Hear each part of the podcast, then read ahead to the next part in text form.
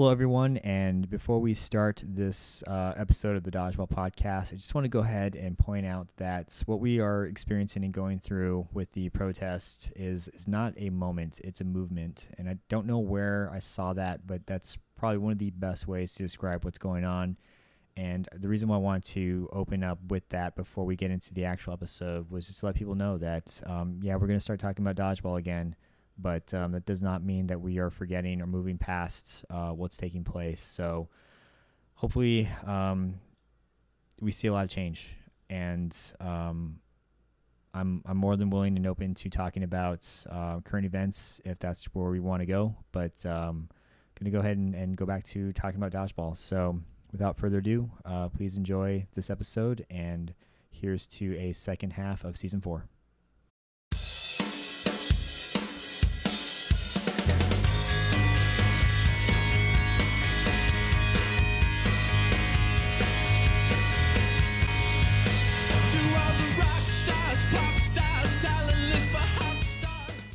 Hello, everyone. Welcome to another episode of the Dodgeball Podcast. In this episode, I am joined once again by Austin Deeks. Austin, what's up, man? Uh, much, Stephen. How's it going?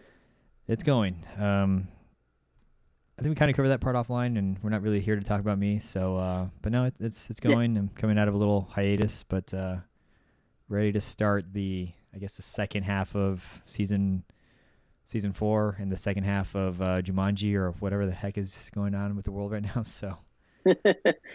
yeah, who knows what's coming next? Yeah, I think um, cocaine borers was was June. Now now we've got another strain of the swine flu or some nonsense or I don't know. I yep, I heard about that. I didn't get to read too much into it, but I mean, at this point, I wouldn't be surprised. Yeah. Would not be surprised if you know what's coming next with this year. And we're only halfway through it, so we'll see what the rest of the year brings us. Yeah, that's that's the wildest thing, man. Just looking back on on everything, and I mean, obviously, I, I feel like there there's been a lot of good to come out of things. Like, um, you know, I was, I was actually listening to the the Jon Stewart uh, episode with Joe Rogan, and they're saying that um, one one of the guys that John that uh, Rogan had was saying that COVID exposed vulnerabilities in our like economic makeup and our healthcare system.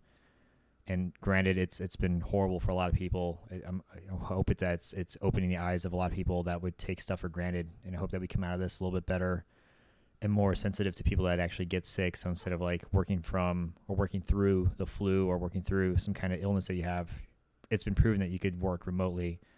So stay at home, um, yep. And I'm just trying to look at this through like a, a silver lining. And, um, you know, this is the first actual interview, if you don't count our quick Happy Father's Day one, um, since um, everything's been going on with, with the riots. And I mean, that, that's been, it's hard to, for me to say that there's been anything positive from that other than seeing how supportive the dodgeball community's been and how, like, just in your face, we're not going to tolerate this crap anymore. Protesting, going to mm-hmm. protests, mm-hmm. um, staying up for people, and yes. um, yeah. Uh, how, how, have you been handling all this? I mean, you know, we we started off this year thinking, cool, we got four rounds of dodgeball.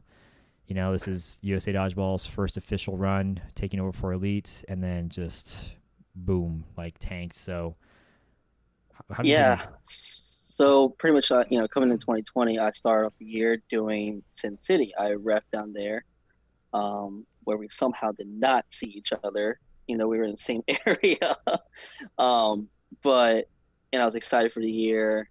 Full rounds. I was just ready. You know, um, my team we had gained two new players. Actually, no, three new players. Um, a girl and two guys, and I was excited because we had great chemistry with these people. It was gonna be a fun team. Uh, and you know, the South was the only one that had around. We Went to, to Dallas, had actually a pretty decent run in Dallas. There were some questionable things that happened, but that was handled offline with people with you know with people above, and you know I felt satisfied with round one. Um, and you know when we had our our tradition is always having a nice dinner with the team after each round, and having that dinner with the team, I you know I felt like it felt like family all over, and I was excited for the year. And then pretty much the week later was when the lockdown happened, and it just just crushed, crushed everybody's dreams uh, for this year. Um, so it it it sucks because I miss everybody in dodgeball. I miss all my good buddies from the south. I miss seeing people from all over. And I was ready to see highlight videos and seeing the reactions on your podcast too. I love you know hearing the panels, hearing everybody's different takes on the round. So it it it's upsetting. Um, most definitely hurts, but um, I've been kind of trying to. Uh, the way I've been kind of coping with it is, uh, what I started off. Um, let's talk, talk about online my habits. Um, I was a bad drinker with sodas, mainly root beer, which, by the way, my favorite is Barq's. And I was drinking it three times a day, up to four to five times a week. And I ended up actually getting gout, which anybody listening is, is not familiar with it. You don't get gout until you're like in your 60s. I'm 26, so my doctor looked at me like, uh, something's wrong here. This is so that happened, huh? Oh, so so gout's uh, like swelling in the joints or like what? Yeah, I got so I got it in my left ankle. Yeah. It doesn't in the I think the location does not has no correlation to like uh has no really correlation to anything. Like there's no, no different meaning. It's just if there's a um throbbing and swelling in a joint area it's possibly gout if you didn't injure it physically. Um so and it's one of the things that happens from it is a bad diet, um, mainly with sugary sugary drinks and foods. So, kind of was a a big a big awakening to me, and that happened. That actually happened in the fall. That gout got over it, got a steroid shot, and um, so to go into the habits, I had been I had already been using it to kind of track a lot of things. It wasn't doing great in many areas. And the way the app works, you set up a, a theme. You know, did I drink a soda today? Did I have you know this food that shouldn't be I should not have so much of today? Did I work out? You know, all that stuff. And you make it a widget on your Android phone, and you can just track it each day it gives you stats, you know, hmm. percentage of days in the past so often that you're doing this or not doing this. It, it it's a great app. I recommend to everybody that's trying to get habits going because it is very easy, very useful, uh, very user friendly, and you know you can, you know, it's in the App Store. It is available for iPhone and Android, and it, it helped me out a lot. Um, so, so anyways.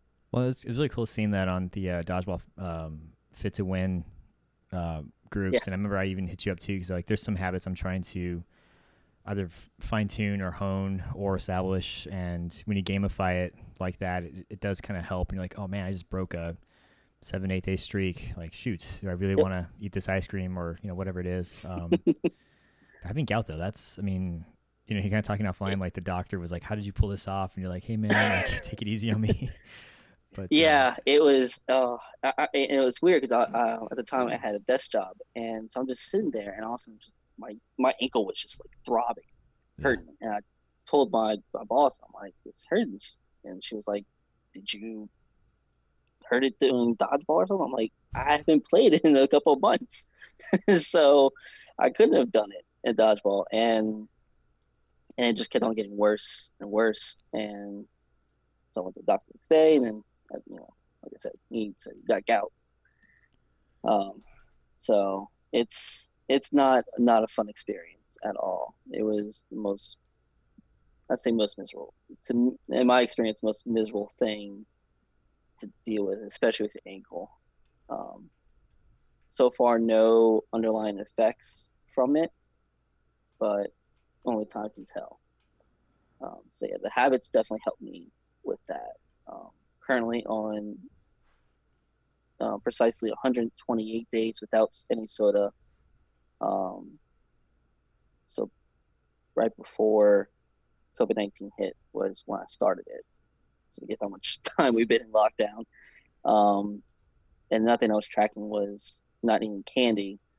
And I actually can count on two hands how many times I've had candy in the past year and three months or whatever when I started tracking that. So, hmm. what um, because I, I kind of might want to pocket this part of the conversation for for down the road um, in the interview.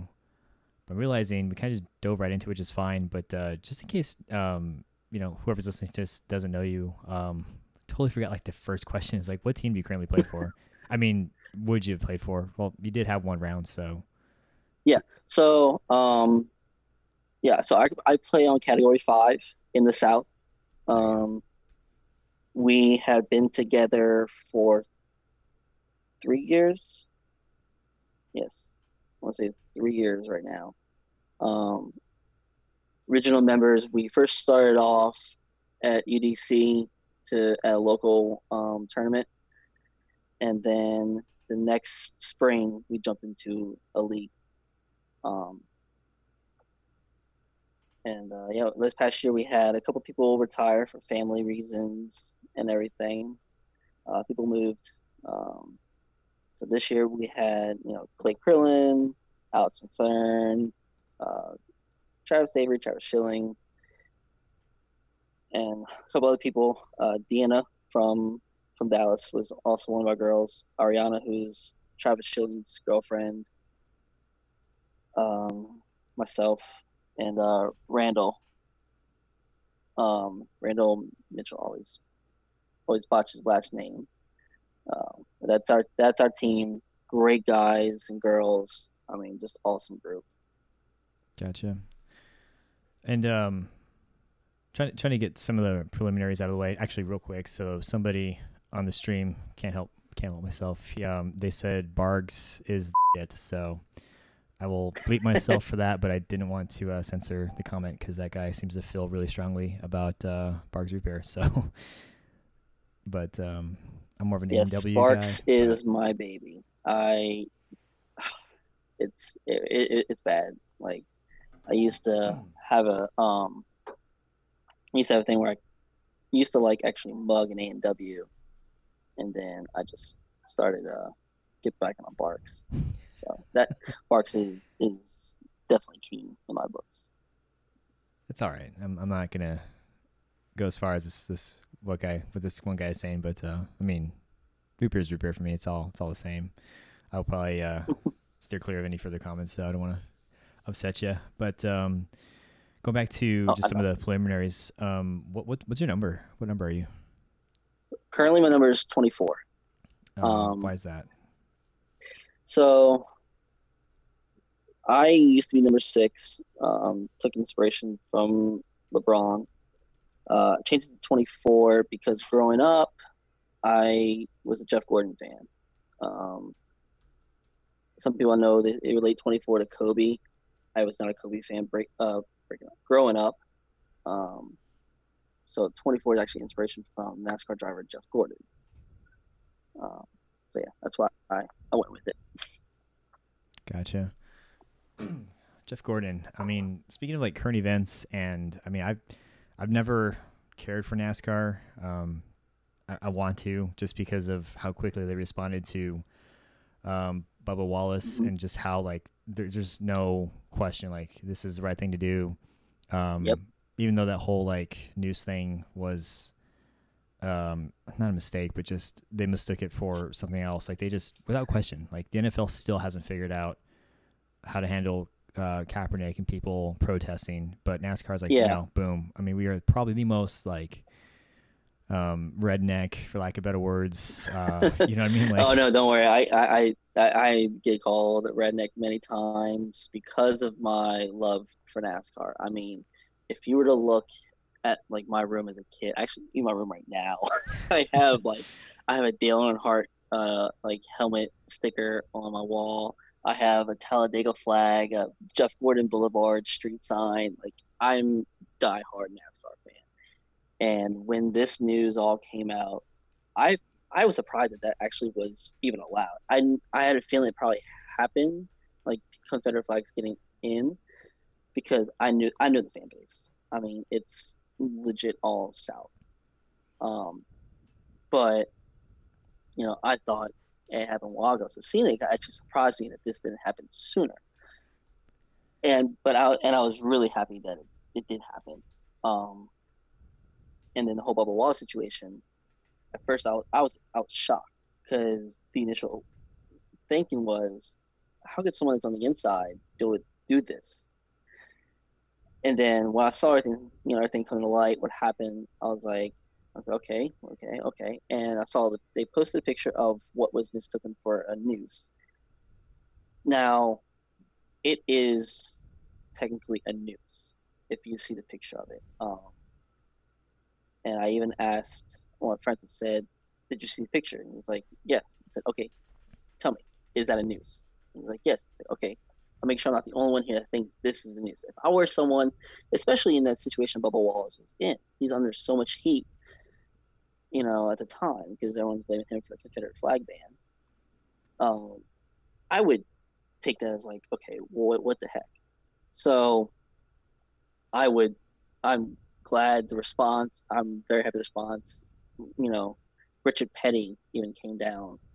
You know, 80 year old man risked his health to come and support his driver. So I'm happy with the current state of NASCAR as I'll ever be because it's just a great sport, great community.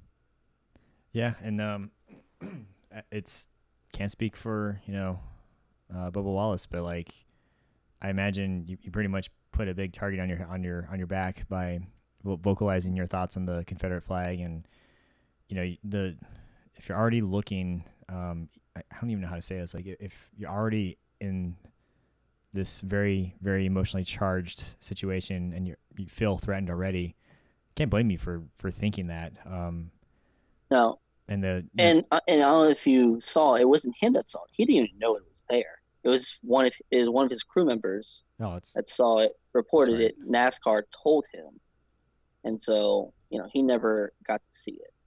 So, Dang. but I mean, still, even then, it's like, of course, he's gonna have that kind of reaction when in that situation, like you said. Well, I think the coolest thing was, you know, we're kind of talking about trying to find the silver lining between um, all the protests and, and shutdown and COVID. I mean, just seeing everybody walking with him and showing that solidarity, like that was really emotional. Like I, I even got a little choked up just seeing that. I was like, yeah. man, I wish I liked NASCAR because this is uh, this is so cool to oh, see. Oh, um, it was so emotional seeing Bubba Wallace, you know, you know, sit on top like on his window and like he when he got over and started crying, it's like it it hits you. It's like this man feels hurt, but he also like he feels the support from everybody else there, including the what's the literal king of the sport giving him his support. Awesome. So it's like it, it's it's it's hard. It's awesome. Another thing, actually, I bought um, pre- or pre-ordered is Black Lives Matter uh, diecast car. It's the first diecast car I have ever bought, and I am so happy to receive because it was such an awesome car. And I, uh, I recall correctly that the money I spent on that is going to help with uh, racial uh, racial equality. Trying to make sure I get that term right. Um, you know, help out. I, I want to say it goes to the NAACP, but I could be wrong. Which which program it gets donated to? But it's going to go to something. It's going to go to a good cause. Yes, that's nice. that's why I said once I. Um, it's funny because it's, it's it goes through um, Plan B Plan B sales. Um, the you know, a company that makes Plan B pills, but they, you know, they said it's uh, pretty much most or all the proceeds go to go to this whole situation. I was like, instantly, yep, give me that. So I was, you know, I, am very excited to get this, um, and you know, happy I can, you know, do something. So nice. yeah, it's uh, I'm kind of glad we, we we're kind of going in and out of, you know, current events because um, it's just it's one of those things like you can't really ignore what's going on. Um, especially since we're not playing dodgeball, it's like, well, it mm-hmm. would be yep. kind of weird if we just completely pretended like nothing was happening and just dove right into dodgeball speak. Um, and I'm totally fine with it. Obviously, I want you know these interviews um, are long form for a reason, so you can kind of just go where the interview goes. But um, do want to kind of go back to some of the basics, and you'll, you'll probably hear that a few more times. Sure. Um, but uh, where where actually are you from? So Texas is obviously where I'm thinking, but help me out here. so actually, I'm from New Orleans, born and raised in New Orleans. Um, yeah, yeah, that's where I, that's where I currently live. Well, I'm an idiot, I haven't so lived anywhere else. I just I'm so used to all the South being Texas right now. Um, sorry, South region. I just I am I've said this many times. I'm I'm really bad at geography. So I mean, I asked this question for quote unquote the audience, but it's also for me too, just because I need to get outside my little world. But um, so so New Orleans then. Um, and you kind of talked about like you say it right, New Orleans, not New Orleans. Nolans, Nola, I don't know. No. I just slur some words together and hope that it sounds like how it's supposed to. But um, uh, yep, yep. You you should see some of the names we have down here as far as streets. You'll be some little tongue twisters. Well, I did get to go in 2016 for the uh, Elite Nationals down there, and um, my God, was it humid as crap, but um, seemed really cool from what I remember. I mean, I remember playing dodgeball, drinking mm-hmm. way more than I probably should have. I remember bits and pieces of Bourbon Street. Um, I remember really good food, and it was just a blur, but uh, seemed like a good time. That's what we do down here. That's what we have fun with. Uh, I, I love, I love, I love hosting things down here because everyone gets to see how much of a great time we have down here. So it, it's such a great city. I love it so much for its environment, people here. So it's a great community. Nice. Well, um, you kind of talked about like UDC, but I mean, what what got you into dodgeball? Like, like the very first when when like you played dodgeball for the first time. Like, what what what got you into it? Or what was your start? Um, in my adult life, uh, was in 2015. Uh, I had a few buddies from high school. Uh, one of them played in the local league, Nolan's Dodgeball Association, and they invited, you know, our whole crew to come play at, at the uh, open gym. And I was like, you know, dodgeball, heck yeah! So go go over with them, and uh, had a great time. Um, just you know met a lot of people. Met um, met Stu Stuart Contreras. He's originally from L.A. Um, West Coast, and you know got to meet him, meet a lot of people, and then that same crew we made our own team for the upcoming fall season. And as cringy as now, our teaming was Troop Four Seventeen, uh, in reference to Troop Force 17 from the Dodgeball movie. So oh, the the Girl uh, the yeah the Brownie Scouts, Girl Scouts. Yep, the Girl Scouts. nice. Um, yeah, it was it was a good year. Um, and that's kind of when I started making my name. I met Clay Krillin literally about a month into the season, and that's when our friendship kind of started up. Um, and it, it just and the rest is history. Um, it was, it was a great fun first season because I actually ended up being found I must be myself being pretty darn good, and I got nominated to being you know MVP. Um, I didn't win it, but and funny thing is, what Stu decided to do is everyone put up a description um, for the nominees from each team. and one of my buddies ended up putting the description, and I'm gonna read it to you right now. Um, it goes, when you look up dodgeball in the dictionary, you will find a picture of Deeks with his game face on. Not only is Deeks a passionate dodgeball player, he is also a passionate lover. when Deeks is studying at UNO, the university I went to, to be a boss, he puts his star status on hold and helps out others who are in need, especially single mothers.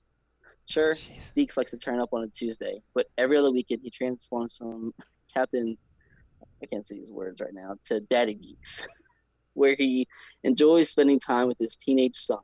It was once rumored that Deeks visited the Virgin Islands, and shortly after he left, it was renamed the Islands. He is the most out out dodgeball player in the world. So that was the description on my picture. Hmm. then that was the only one that had anything actually. I somehow ended up not winning. So nice little I feel like how, how else do you do you sell yourself? That that's pretty solid to me. I mean, that's tough crowd. I mean, I like, yeah, coming, coming in, like when coming in um, after that season, it was like I love the community that we had in NOLA. Um, I got invited to go to Sin City for 2015, 2016, sorry, and uh, you know, that's when I went to. I, that was my first time going anywhere west of Texas, and absolutely loved it. And that's kind of how it grew, even more. So, so yeah. Gotcha. So you said uh, when I asked that question, you're like um, adult dodgeball. Um, do you remember what your first experience was like? Just like whether that um, was as a kid or yeah, actually yeah. So when I was um, about what's it like fifth grade, seventh grade, you know, or you go to summer camp, and with many summer camps, you have the act, a lot of activities, and the most popular one is dodgeball. And I enjoyed it then as much as I do now. And actually, probably a highlight I won't ever get now is I had a double catch in one game. and it was, you know, my peak at that time. And at, ever since then, whenever I played dodgeball, people would pick me only because of that one highlight play during that time. So that's, uh, that memory is stuck in there. That was my peak dodgeball memory, I guess, overall. I have to uh, knock that question off down the down the road at the end of the interview. So, or at least we can have that as a as a fallback. But um, did you uh, did you play any other sports growing up before dodgeball took hold? Yes, um, I was one of those kids that played every sport at the playground. Um, baseball, soccer, basketball, football. Um, then going into high school, I only stuck with uh, I did football and basketball ninth grade year. Um, tried to stick with basketball. Ended up not making JV or varsity because I'm not athletic enough at the time. so I ended up being a basketball manager and did that for eight years, all the way in, into the tail end of my um, basketball manager career was the beginning of my dodgeball career, actually. Hmm. And what what uh, what about dodgeball hooked you? So you played all these conventional sports. Um, probably could have been playing anything else, um, even on a recreational standpoint or level. But um, you know, why did dodgeball keep get you keep you coming back? What was it? It was. I it, I felt like I found a niche, uh, for me. Uh, you know, in basketball, I really didn't have much of a niche, and that's why I ended up not being too good because I couldn't find my niche in dodgeball, I, you know, I kind of picked it up really well on how to play, especially the wing position at the at the beginning, and I would challenge people, and it was, you know, it was very successful for me in the beginning, and I enjoyed it a lot. Hmm. So yeah, that it, it that was it just hooked me because I just I, I felt like this is what I should be doing as far as like a hobby as my sport you know, this was it was it just was a perfect fit for me. Like it just felt natural, felt right, kind of. Yeah, it really did. And it I, I, once once I started playing after that first open gym, I just was I was hooked. You know, I wanted more and more and more. It was pretty darn close to you know to a drug, and I was like, I need more. So that was you know that was it's just always been a hook to me. Yeah, that's one of my favorite questions to ask, like anybody, um, podcasting or not, was just like because it helps me feel more normal the less you're able to explain it.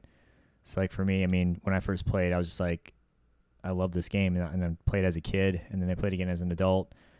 And uh, even one of my coworkers was asking, like, "Hey, how did you get into dodgeball?" And I told him, like, "Yeah, you know, just showed up one day, and you know, freaking 16 years later, here I am still playing."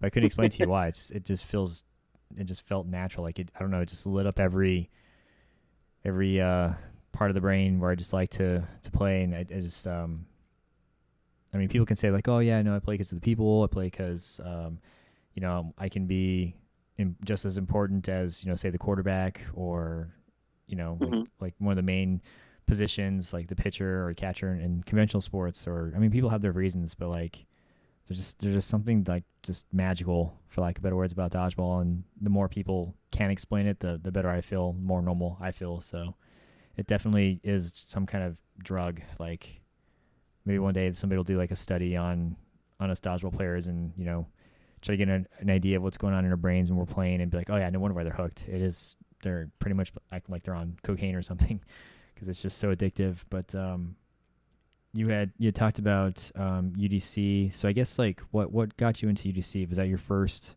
foray into com- into competitive dodgeball before elite, or had you played in elite before? Um, I played elite before uh, trying out UDC. I did elite in 2016. Uh, first round was out in Houston. Um, at the time we were um, what's our team? Oh, Krewe. Uh, our team was Krewe, K R E W E. Um, and it was Stu Contreras, me, a couple of people that actually don't play right now. Um, so it it was it was very interesting first time. Um, didn't we end up being who did we beat? I'm trying to remember because we actually ended up doing well in the first like part of round robin. I'm trying to remember who we beat. We, I know we beat. I know we, we just beat like one of the good teams in the south, and we're all hyped up. Would and, it been uh, um, Adrenaline Rush or? I don't think it was. No, it definitely was not Adrenaline Rush. Outsiders. I think 2016 were there. Um, who else was South at the time? I think Outlaws were there as well. um, it might it might have been Outsiders if they were there at the time. I don't think so, uh, but you know, I just remember playing against a pretty darn good team. Stu was like, like, yo, we just beat a pretty good team. We should nice. be proud of ourselves. And I'm like, okay, let's just keep playing. We still have like five hours of this. Let's Still get lot, going. A lot of dodgeball left. Yeah. Gotcha. I mean, that's always good, like especially if you are fairly new and you you beat a you know very competitive team, gives you that like the nice little n- nudge or validation, like okay, we're not completely lost, and maybe we do have the capability to hang. And so, I mean, that's always encouraging. Yeah, yeah, it was it was very encouraging, and then you know just keep on doing better. Um, you know, traveling was was fun too with the team. Um, you know, we went to San Antonio for round three, had a good time there. Ended up going to Dave and Buster's with the guys, just having bro time. It was just it was the best. It's you know, it was a lot. It was a lot of fun, and that's it. Kind of hooked me onto it for you know continuing years. Nice. So, what um, I don't know if you feel comfortable answering this question, but like, do you have a a play style? Like, would you consider yourself like a defensive player, offensive, more of a catcher? Like, how would you uh, describe yourself? hmm, it's kind of hybrid. So I I used to call myself a sniper, um, because I would always play corner, and I would be kind of offensive, but I did I did mostly play defense in the corner. Now I actually switched to the middle, um, this this year or later end of last year, switched to the middle, and uh, been more offensive there. So that's kind of my new style right now, and it's it's been actually going really well. I enjoy it.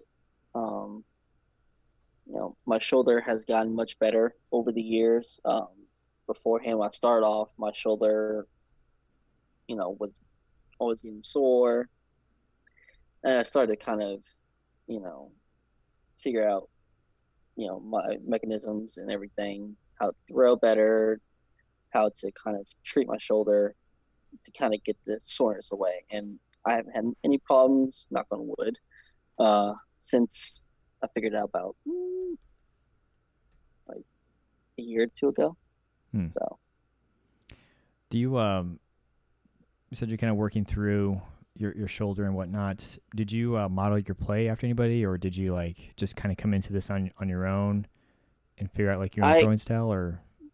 I kind of came into my own. I, you know, I'm the kind of guy to just go in, uh, get pointers. Know, Clay, um, Clay helps me out a lot. He he's very visual on the court. Clay likes to um, kind of observe, and he'll after a match or something, he'll be like, he'll tell me, you know, you need to do this. You know, you know, what are you doing this? You should you should do that.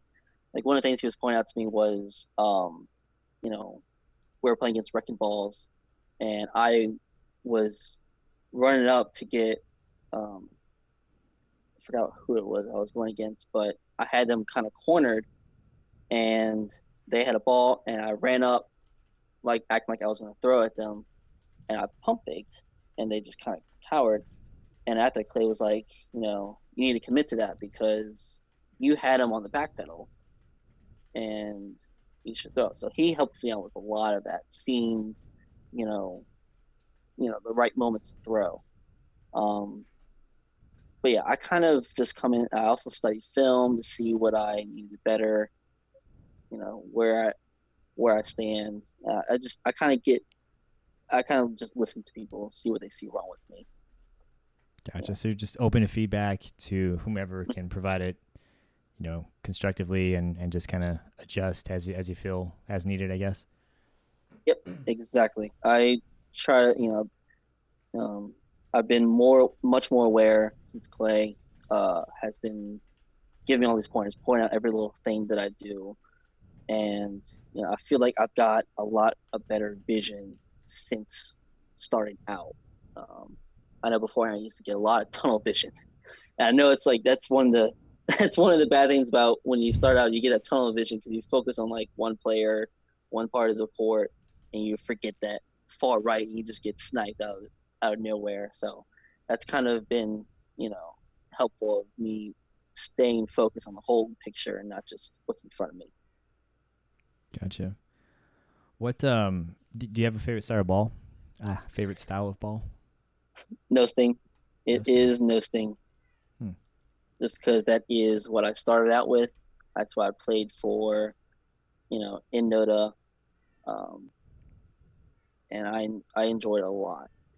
Uh, I have I have small hands, so it's better for me with my grips. See, I I don't think that's uh, as much of a hindrance as, as people would say. I mean, granted, if I had Andrew Ketchum sized hands, I'd probably throw a lot harder. But I mean, the, there are people yeah. who's that and Ketchum just I oh he he creates some magic with when he throws. Um, funny story at this most recent nationals. Um, it was it was my birthday, I believe.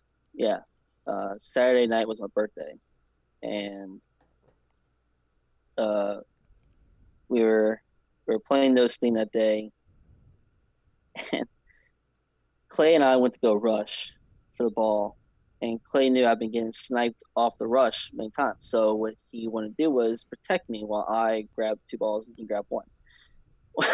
for some odd reason, we're going against Crisis, and Ketchum gets the ball, and he throws, and somehow it curves around Clay and goes right into my nose. I'm just like, what? like Clay looks at me and goes, like, dude, what happened? I said, it hit me.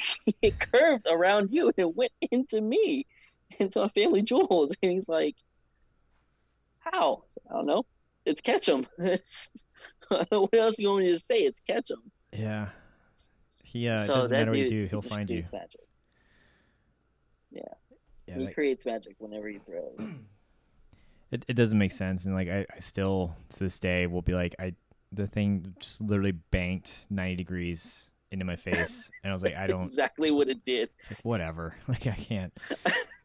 I'm just gonna get hit. So be it. Uh, thankfully. Uh, and and funny thing that that whole day I had gotten hit down my jewels a total of eight times.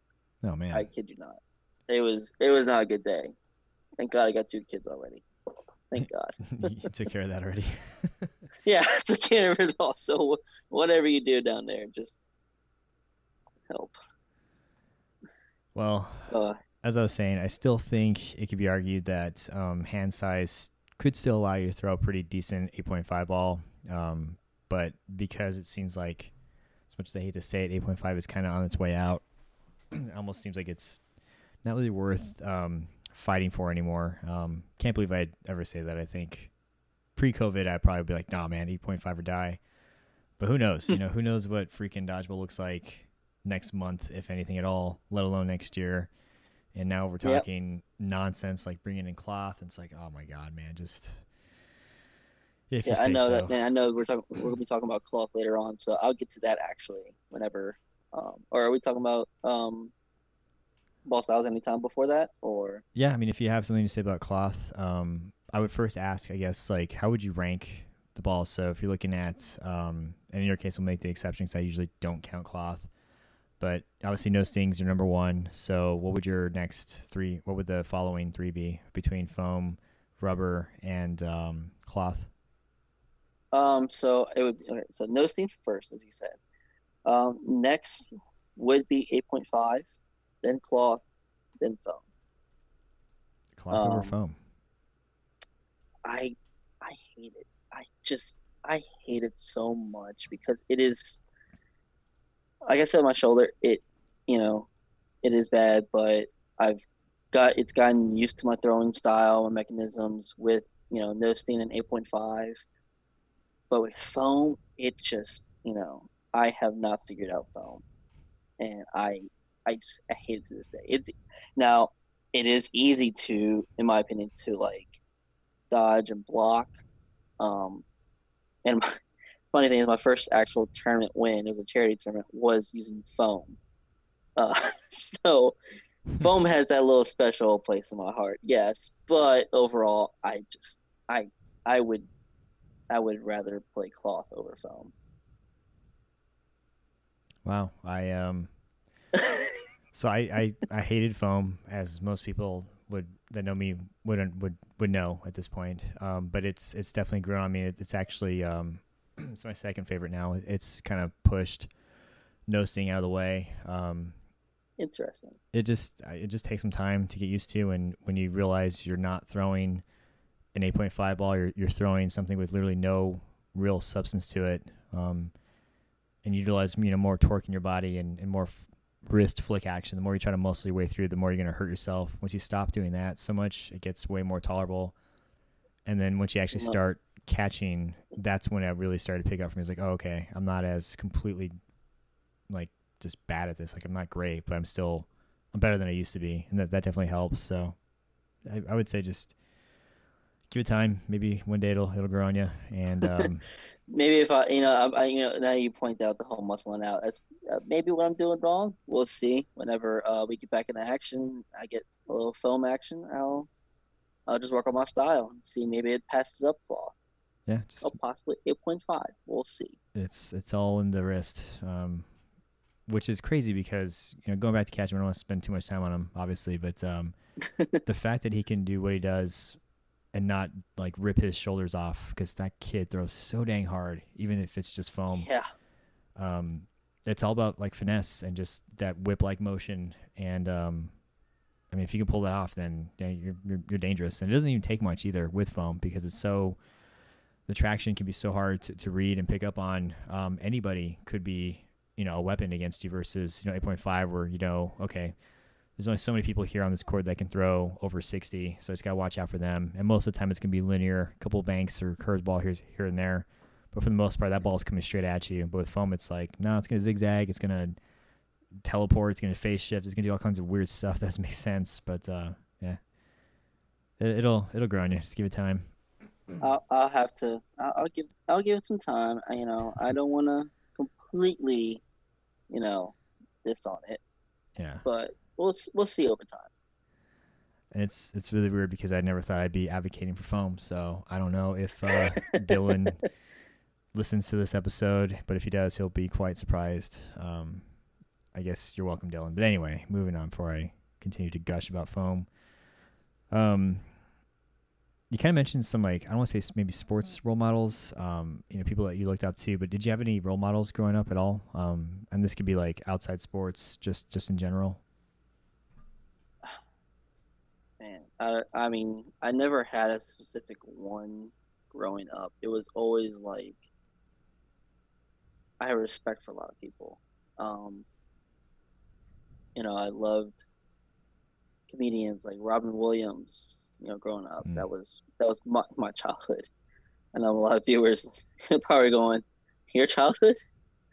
yeah, um, Robin Williams was kind of like you know one of those guys I, I loved hearing growing up. Um,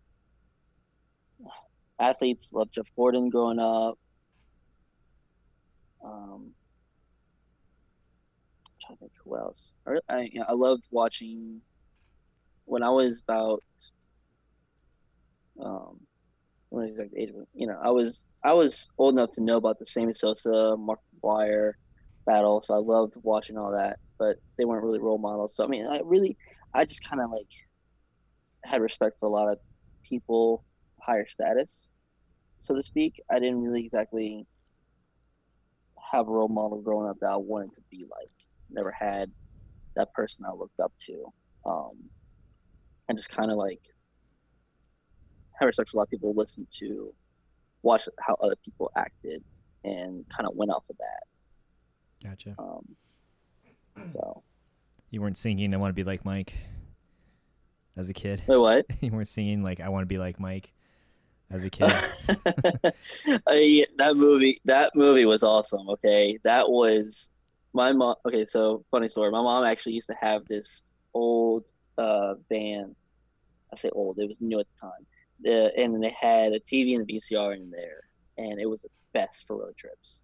And I would want to watch I Like Mike, uh, Be Like Mike, uh, so many times in there. Unfortunately, I had two sisters, so them being in cheerleading, I end up getting outvoted and wanting to see, watch. They want to watch Bring It On, so mm. I had to deal with that. But man, like like Mike was that was that was a good movie my, when I was growing up. So, you know, I was saying that a couple times actually when I was a kid. I tied my shoes. You're like Mike. Let me uh Okay, I'm trying to remember because I remember. So the the be like Mike was me dating myself probably because the Gatorade commercial, um, like early early '90s. But then, oh wow, yeah. But now I'm thinking, okay, little like Mike, uh, little Bow Wow. Oh, that's so, a date how young I am. yeah, no, child, youngin.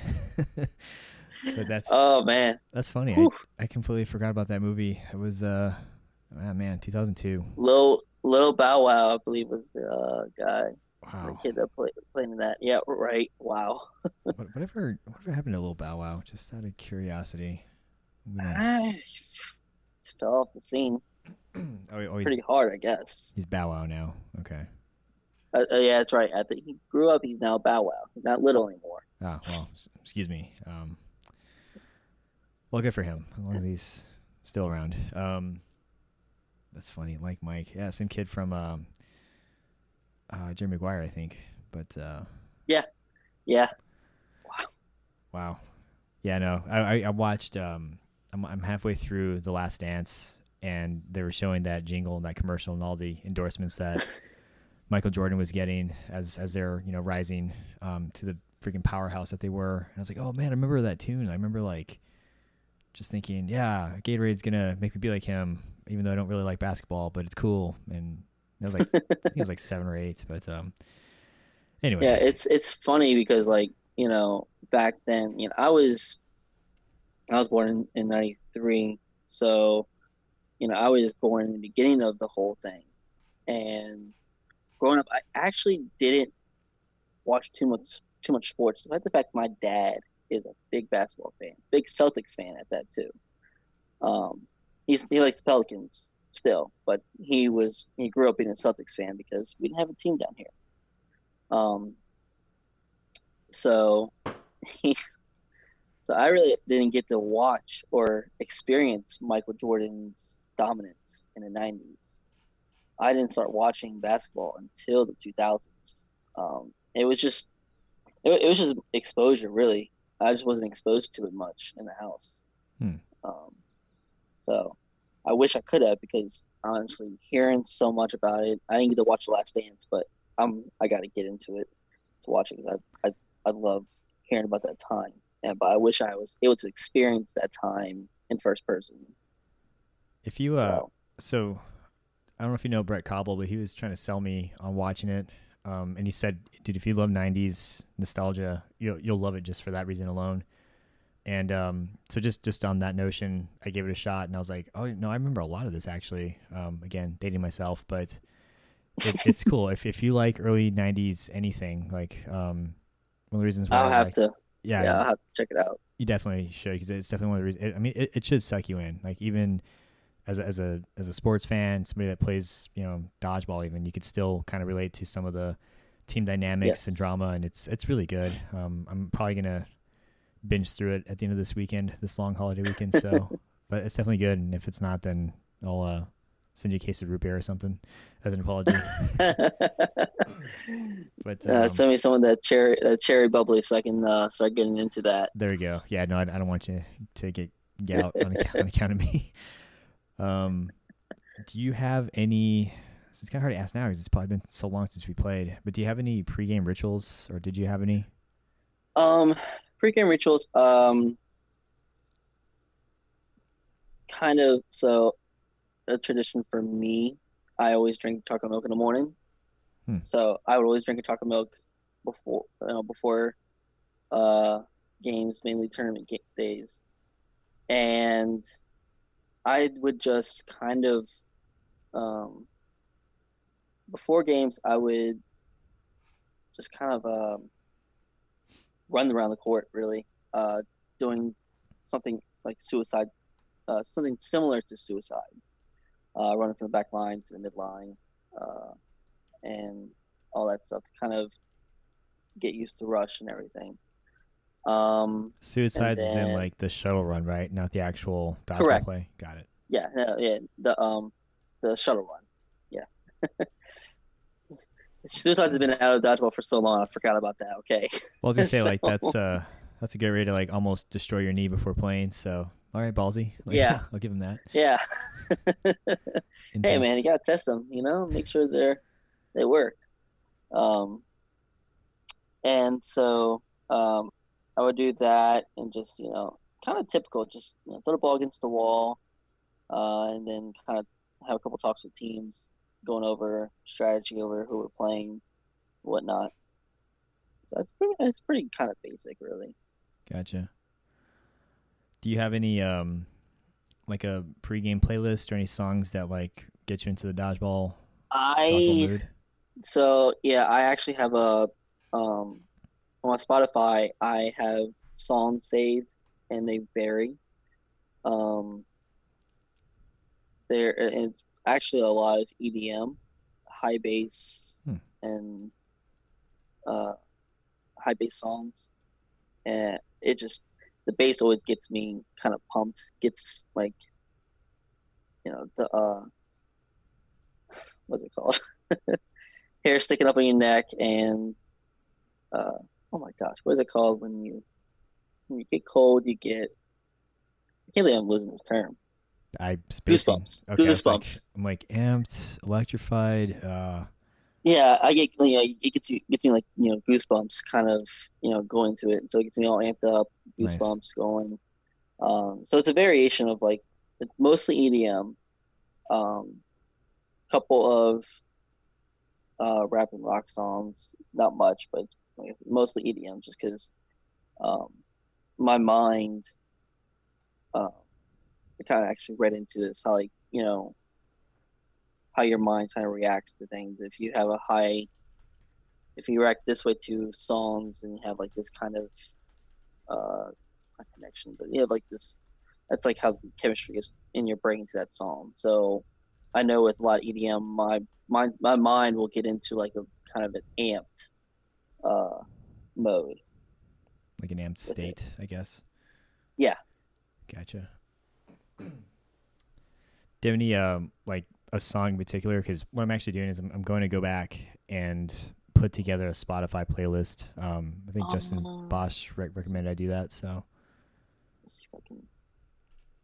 Should be able to. I have a small one going so far. I only got like seven or eight tracks, so I'm gonna try to go back and pick up some more. Um, so a couple EDM songs. There is "Throwing Elbows" by Excision. E X C I S I O N. Um, then there is, oh, there's one that's actually, that gets me all the time. It's called Fire Emoji by YB, just YB. YB, Fire OG? Fire Emoji. Emoji, okay. Yeah. And then there's another one. By YB? Yeah, YB. Cool.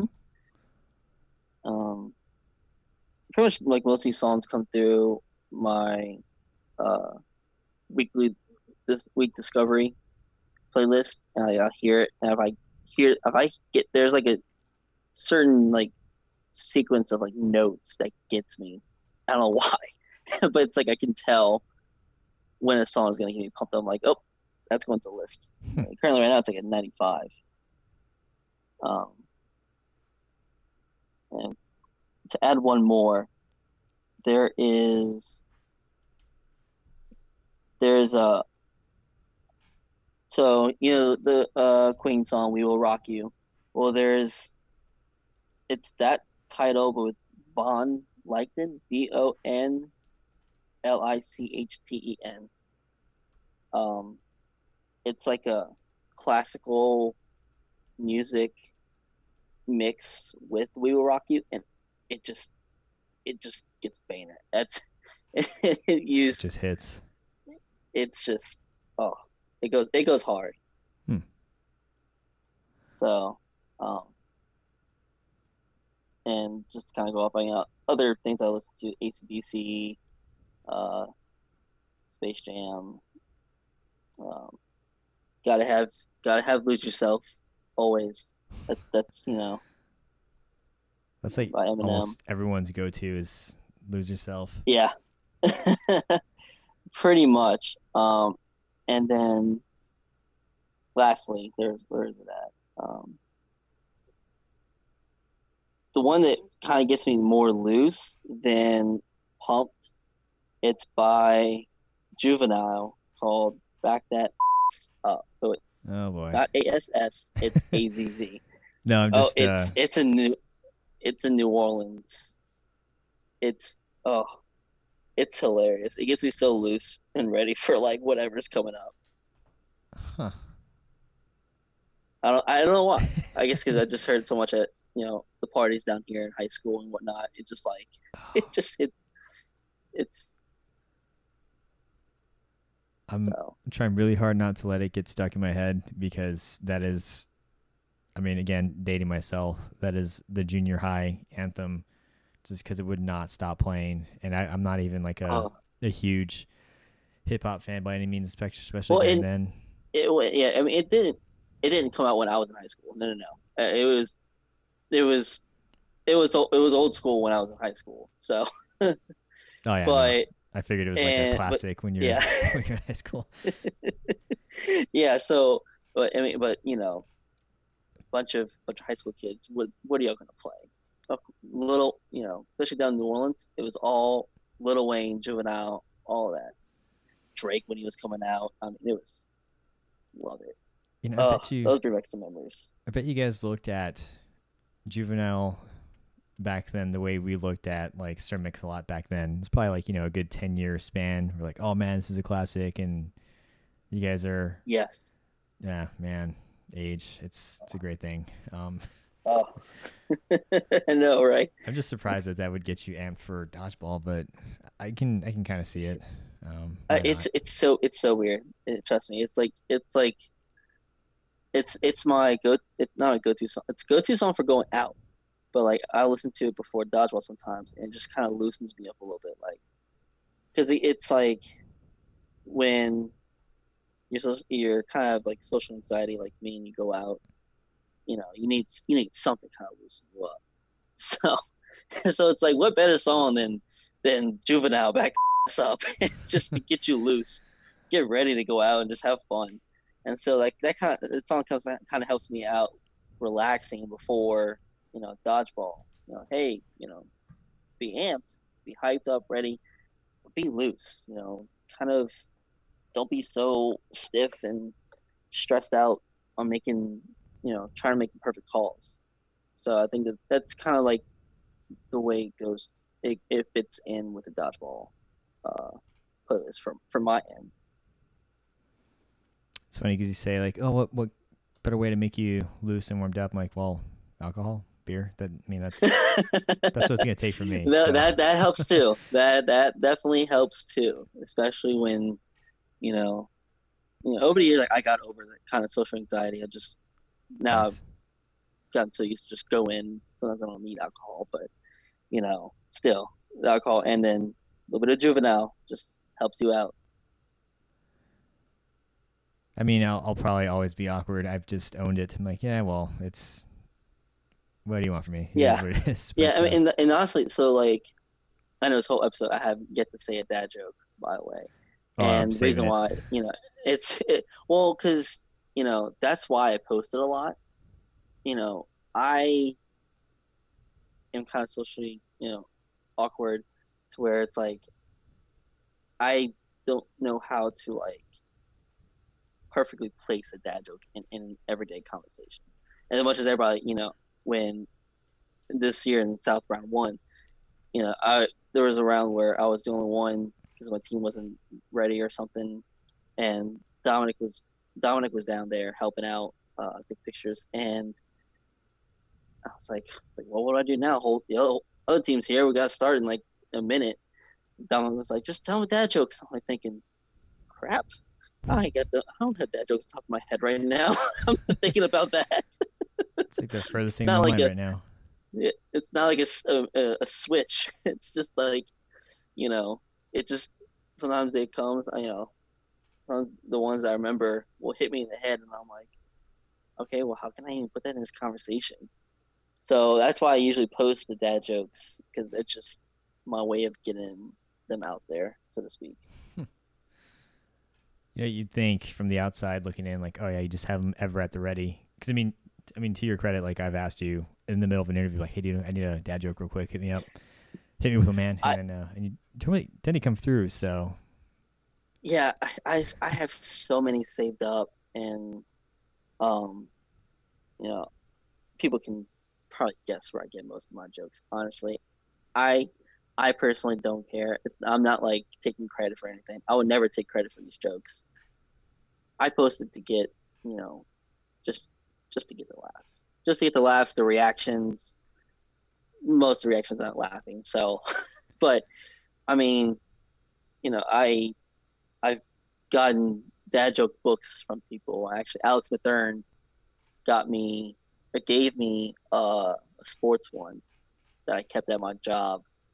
Um, I just I would read during break. So, um, so yeah, I mean, like I said, they're all not OG. I think everyone could assume that, but you know, don't want to ruin the magic for everybody. Sorry if I did, but I just think I like how people will will tag you when a dad joke esque anything shows up on the internet, and they just like you're you're the authority now. Like that's that's pretty hilarious. Oh my gosh, it it's it's it's too funny. It's gotten so it's so like big with it. Like when Dominic, I know Dominic used to uh send them over to Ashley Cook, and he tagged me one time. I was like, "It's like what? Why are you tagging?" Oh, okay. It's like now I, I was like, it's it's it's so funny. I I enjoy it honestly. I love it. I, I get a notification someone tagging a post. I know exactly what it is. I'm like, all right, let's see what, what let's see what what the joke is now. And I see it and I'm like, I laugh. I'm like, that's a good one. Okay. There could be worse things for you to be known for. So I mean, considering you took it upon yourself to do that, I just I appreciate it because I was like, man, we did pizza versus tacos last season. I need something new, and I just saw just a a consistent stream of dad jokes. Like, you know what? I got it. Perfect. This is this is the new thing. I'll I will keep supplying the dad jokes until I run out, which will be impossible. I, you know, dad jokes will be here forever. Puns, dad jokes. Eh, it's just they're well, here to stay. You're committed now, so it's a it's a tall yeah. tall order to fulfill and a promise to keep. So, but well, um, I'll tell you when I have when I have a bunch saved up, I have a bunch saved up. Uh, it's it's ridiculous. I lose track sometimes. I and when I go back to my source, I had to like go in. I'm like, did I already use this one? so I search up. I'm like, you know, post. I'm like, okay, no, I didn't. So I have to make sure I don't double post, or else I'm like, wait, no. Lose all credibility. Like you've said this already. Not funny. Yeah. Cast you out of the out of the dad joke yeah. realm. Oh, shun Shane, get the get the uh the Shane bell out for me. I almost wish I had a soundboard. I'd play that right now if I had it, but. Uh... well, let's get into the uh, the crowdsource questions. Because speaking of dad jokes, I think um, Dominic Borgia asks, "What's your favorite dad joke?" Let's say that one for last. Okay. Because okay. that that'll be our sign off. But then just kind of reading through the thread. So Sergio says uh, that's a whole episode right there, probably um, episodes, and then um, you'd said I'm going to come out guns blazing with the jokes. So we'll see. Yeah, I did. I fell on that promise right there, but fail. you know, hey, it's whatever. I like I said, I. It's always it's always like kind of like, you know, I'm not that I'm not you know a talented comedian. I don't I don't I don't have the delivery, so that's why I that's why I do what I do. Put it on Facebook well, you gotta start somewhere. And yeah, slow exactly. slow build. Um, Frenchie Win asks, uh, "Do your parents sign your permission slip to travel for USA Dodgeball events?" So, kind of want to know what that's about, and yeah. Okay, so if anybody that did not know me were to see me, they would instantly think I am like 18. I cannot tell you how many times, Steven, I have gotten carded down here in New Orleans, anywhere else, really. So many times, even to this day, at age 26. And it's it actually in Vegas, I got carded when I was with Clay. Clay didn't get carded. I got carded. And he just he just laughed. He's like, it's still happening. I'm like, yes. I you know, I don't grow. I can't grow a beard or anything, so I'm stuck with this baby face. So the joke is always, you know, I'm the baby. I'm always the baby of the group. No matter if we have a person younger than me, I'm still the baby. It's still you. So it's it's just I'm. It's never going to end until I can magically grow a beard or something. I mean, again, there are worse problems to have if you look like you're eternally in your lower 20s, late teens, then I mean, good on you. Not jealous at all. Yeah, So, I know. I've always been told it's a blessing, and yes, I do take it as a blessing. But still, it's just there's times where I'm just like, like I go I go to a bar and you know, like they instantly ask me, all right, ID. I'm like, two guys just walked in, like, you're only 21. I'm like, what the heck? Are you serious? like, I'm an adult. fine. I swear. Come on. so And actually, so uh, funny thing, I went out with my sister and her friends to one of their bars, and it's kind of a college age bar in New Orleans. Um, I was just kind of babysitting, and this is only a month or two before COVID, and you know they check IDs at the door, giving the bracelets, all that stuff. Looks at my ID, goes, "Old." I'm like, well, that's a first. like, wait, what? What'd you say? Yeah, I looked at him like, I'm old? You're the first person to say that. If I did like a But double take. Again, I mean, it's a, yeah, it's a college bar. They're expecting, you know, 19 to 21 year olds there. Fair enough. Um, I can't remember the last time I got carded. It's been a it's been a while. But uh, if I ever did, I'd be like, oh, shut up. You know I'm older than 21. Get out of here. But also thank you. But uh, let's see. Yeah. Kind of. Okay, so there's gonna be two. Your best dad joke, and then what's the best dad dodgeball related dad joke from Whitney Pittman? Pittman.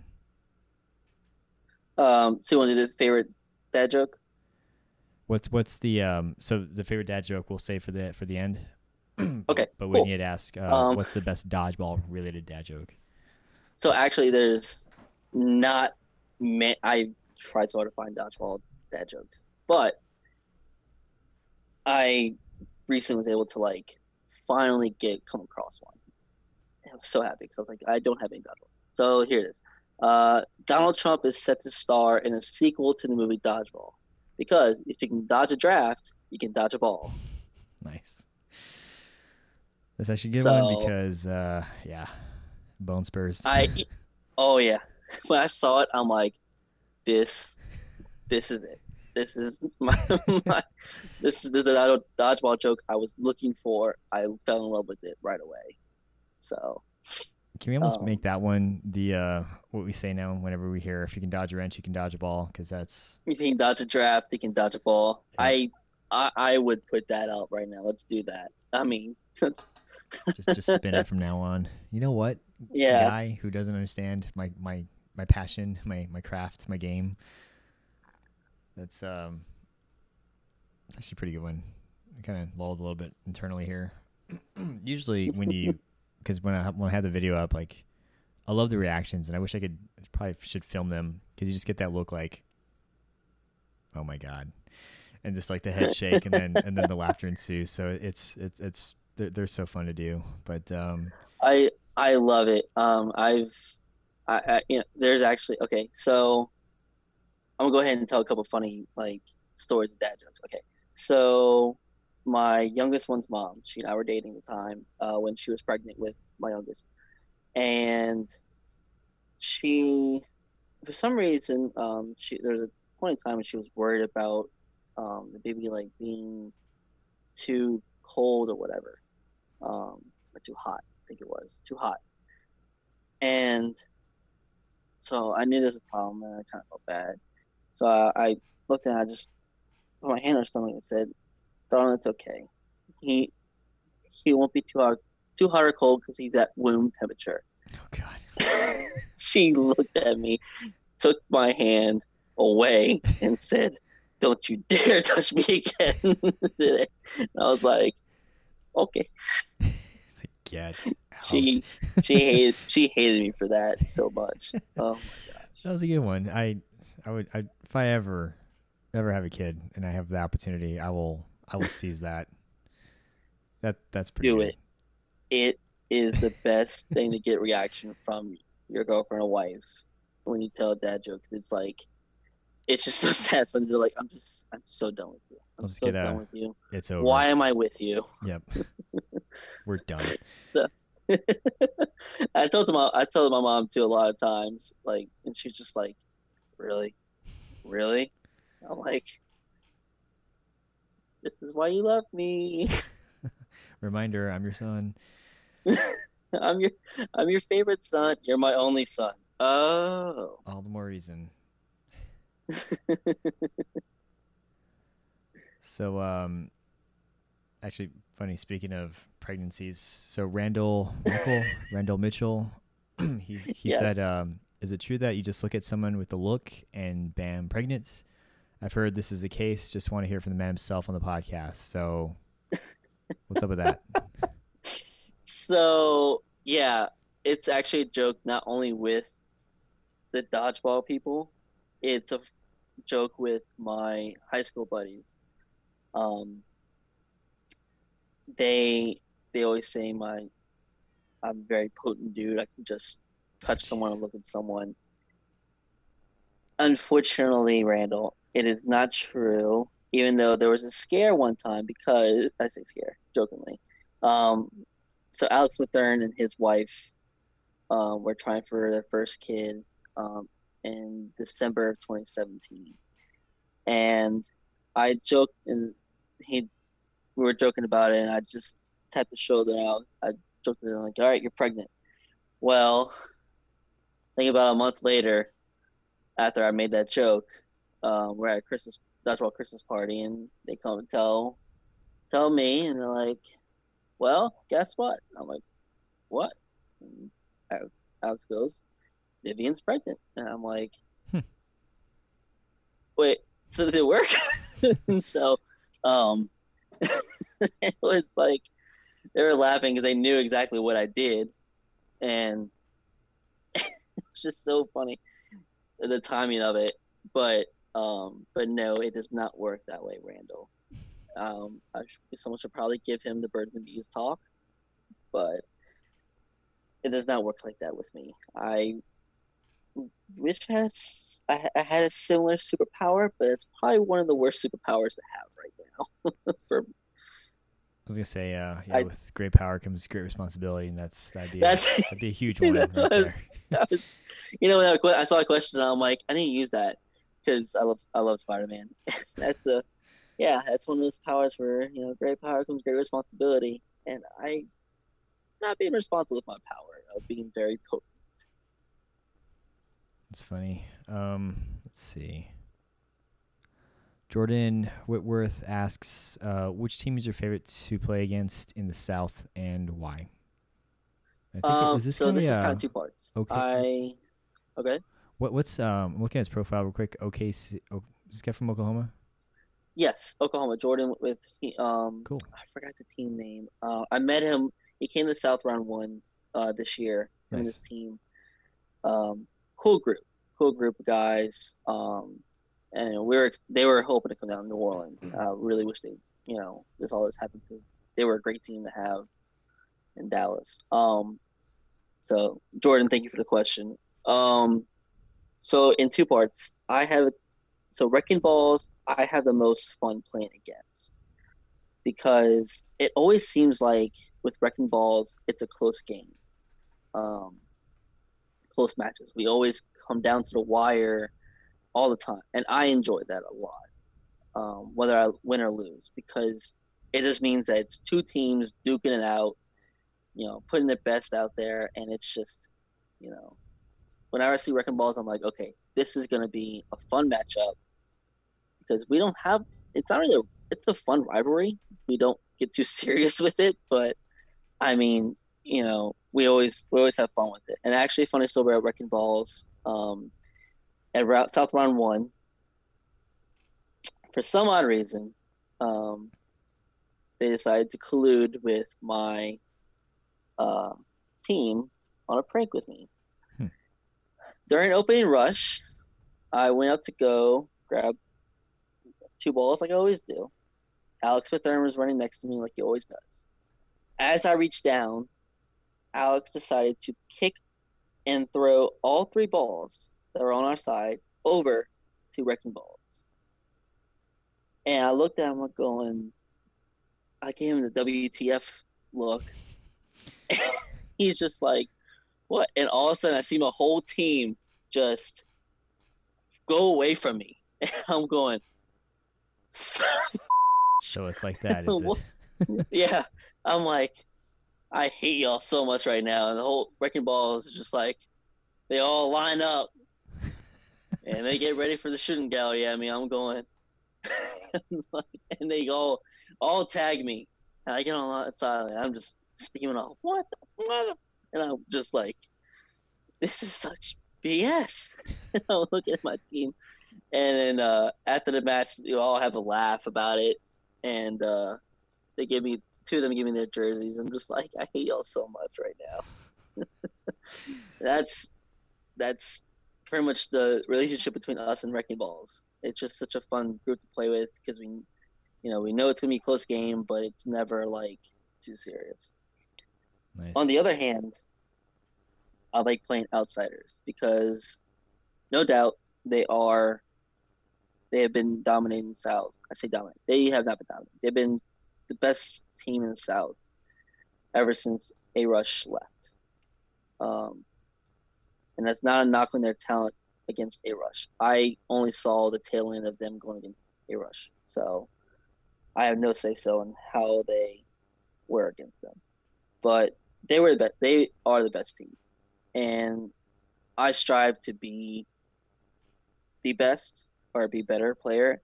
And playing against them kind of pushes not only me but my team to you know to be the best that we can and try to beat them. So that's why they're also my favorite team to play against because I want I want if I want to be the best, I have to beat the best. So that's kind of like my outlook at it whenever I play outsiders. Makes sense. Yeah, I mean they're they're definitely um, a powerhouse, and it's fun to think about how they would have done had Adrenaline Rush stuck around. And I think because of their showing in the past couple years, uh, especially that one round last year where they, they came and took first seed, really showed um, yep. what they're capable of doing on the West Coast. So I don't even almost go so far as to say like they they would probably um, overtake Adrenaline Rush just because um, they mostly stayed in the in the in the in the Dallas area or wherever they're from in, in, Texas, and so you know you can say oh yeah they were the best in that area, but against other teams across other regions, um, outsiders has, has taken great opportunities to, to be able to put themselves in that position where they can play against other teams, and I mean right. they're they're they're no longer for lack of better words, like the big fish in the small pond, like they're contending with everybody else on every region. So um, with that growth, I would almost put more leaning, more I would lean more towards outsiders um, taking out uh, adrenaline rush. Yeah, I agree. And like I had only one season of playing against the uh, general adrenaline adrenaline rush. Wow, I'll just say a rush from now on. So um, and from my ex- my experience with against them, I don't remember them being dominant. Now my memory might be fogged up a little bit, but um, I just don't remember being as dominant as outsiders, you know, kind of was. Um, it wasn't dominant in the sense that the rest of the South just kind of, you know, showed belly. They just they have great young talent on that team. Um, and you know, I, you know, the Hashimoto boys, they're, you know, they got great talent. Um, I haven't been able to manage to talk much to them. I know they're very young. They're, um, they kind of keep themselves, but you know, that's that's their that's their personality. Um, and I can't I can't ban on them for that because I mean I I used to be like that, kind of keep to myself. So right. Um, but they got great talent on that team with those those two and Keem. Um, and so I I like playing against those, those three mainly, because uh, they they they're kind of like a you know set the bar kind of deal. Yeah, the um I mean, I'm going off of the last time we faced off against Adrenaline Rush in 2016, and I mean they're they held their ground. Um, they were offensive, but they did a lot of like running gun stuff. So if you just kind of, mm-hmm. I mean, if, this is when we had Ketchum on our team as as Titan. Like when we had our what worked for yeah. us, it was like okay, just don't do anything too dumb, and we'll walk away from this uh, just fine, which was the case. And then, um, but outsiders they bring in something completely different with the Hashimoto kids. Um, they're, they're just it's, it's different. Yeah, I mean, and they like they do a lot of like no looks and everything. Um, it, it's great because you know Clay is a very um, he, he likes he likes to like I said earlier he likes to observe, and so whenever I hear any of his talking with me about like how to counter them, it's always interesting. It's like okay, yeah, yeah, um, you're right. So I like listening, and that's like how again earlier Clay comes in, show me what to do, and um, and he, you know, whenever he talks to me, uh, it's all about Clay. He always makes it sound like these guys are beatable, and they are. They are very beatable. Um, you just have to play the right strategy. I mean, so, so yeah, outsiders just kind of pushes you to, um, to do your to do your best, and you know, knowing them, they're they're you know, they do a lot of things together. Um, um, as far as as far as I know, I don't. I'm not inside the circle, but from what I see, they do a lot of things together. So they're very they're, close. They're like a, so they have that chemistry. They're they're like a family, and so that's a whole nother mm-hmm. like aspect yeah. of the team. Like it, they have that like synergy off and on the court, and so I mean that does speak volumes for for teams that are are able to be in sync with each other, understand what everybody's doing, have each other's back. Um, it definitely it, it adds something. Like I you can argue about like Doom and how they were so close and well close knit. You see that again with mm-hmm. Heat. Um, I mean, teams that are able to function and like each other and stay a team off the court, I feel like are. I mean, there's all kinds of variables that like make a team better than a, another team, but that's one of them. Is just do they have the camaraderie, and if they do, then you know they're that much more dangerous now because of that fact. So that definitely helps them. Um, I don't feel the need to yeah. get into the science behind that because I feel like most people will agree with that, but um, definitely doesn't work against them. That's for sure. Yeah, yeah, it, yeah. They're a great team. So. All right, so um, we kind of covered Dom's question on how did you like cloth. Um, sounds like you, you obviously don't hate it. You like it more than foam, but uh, time will tell.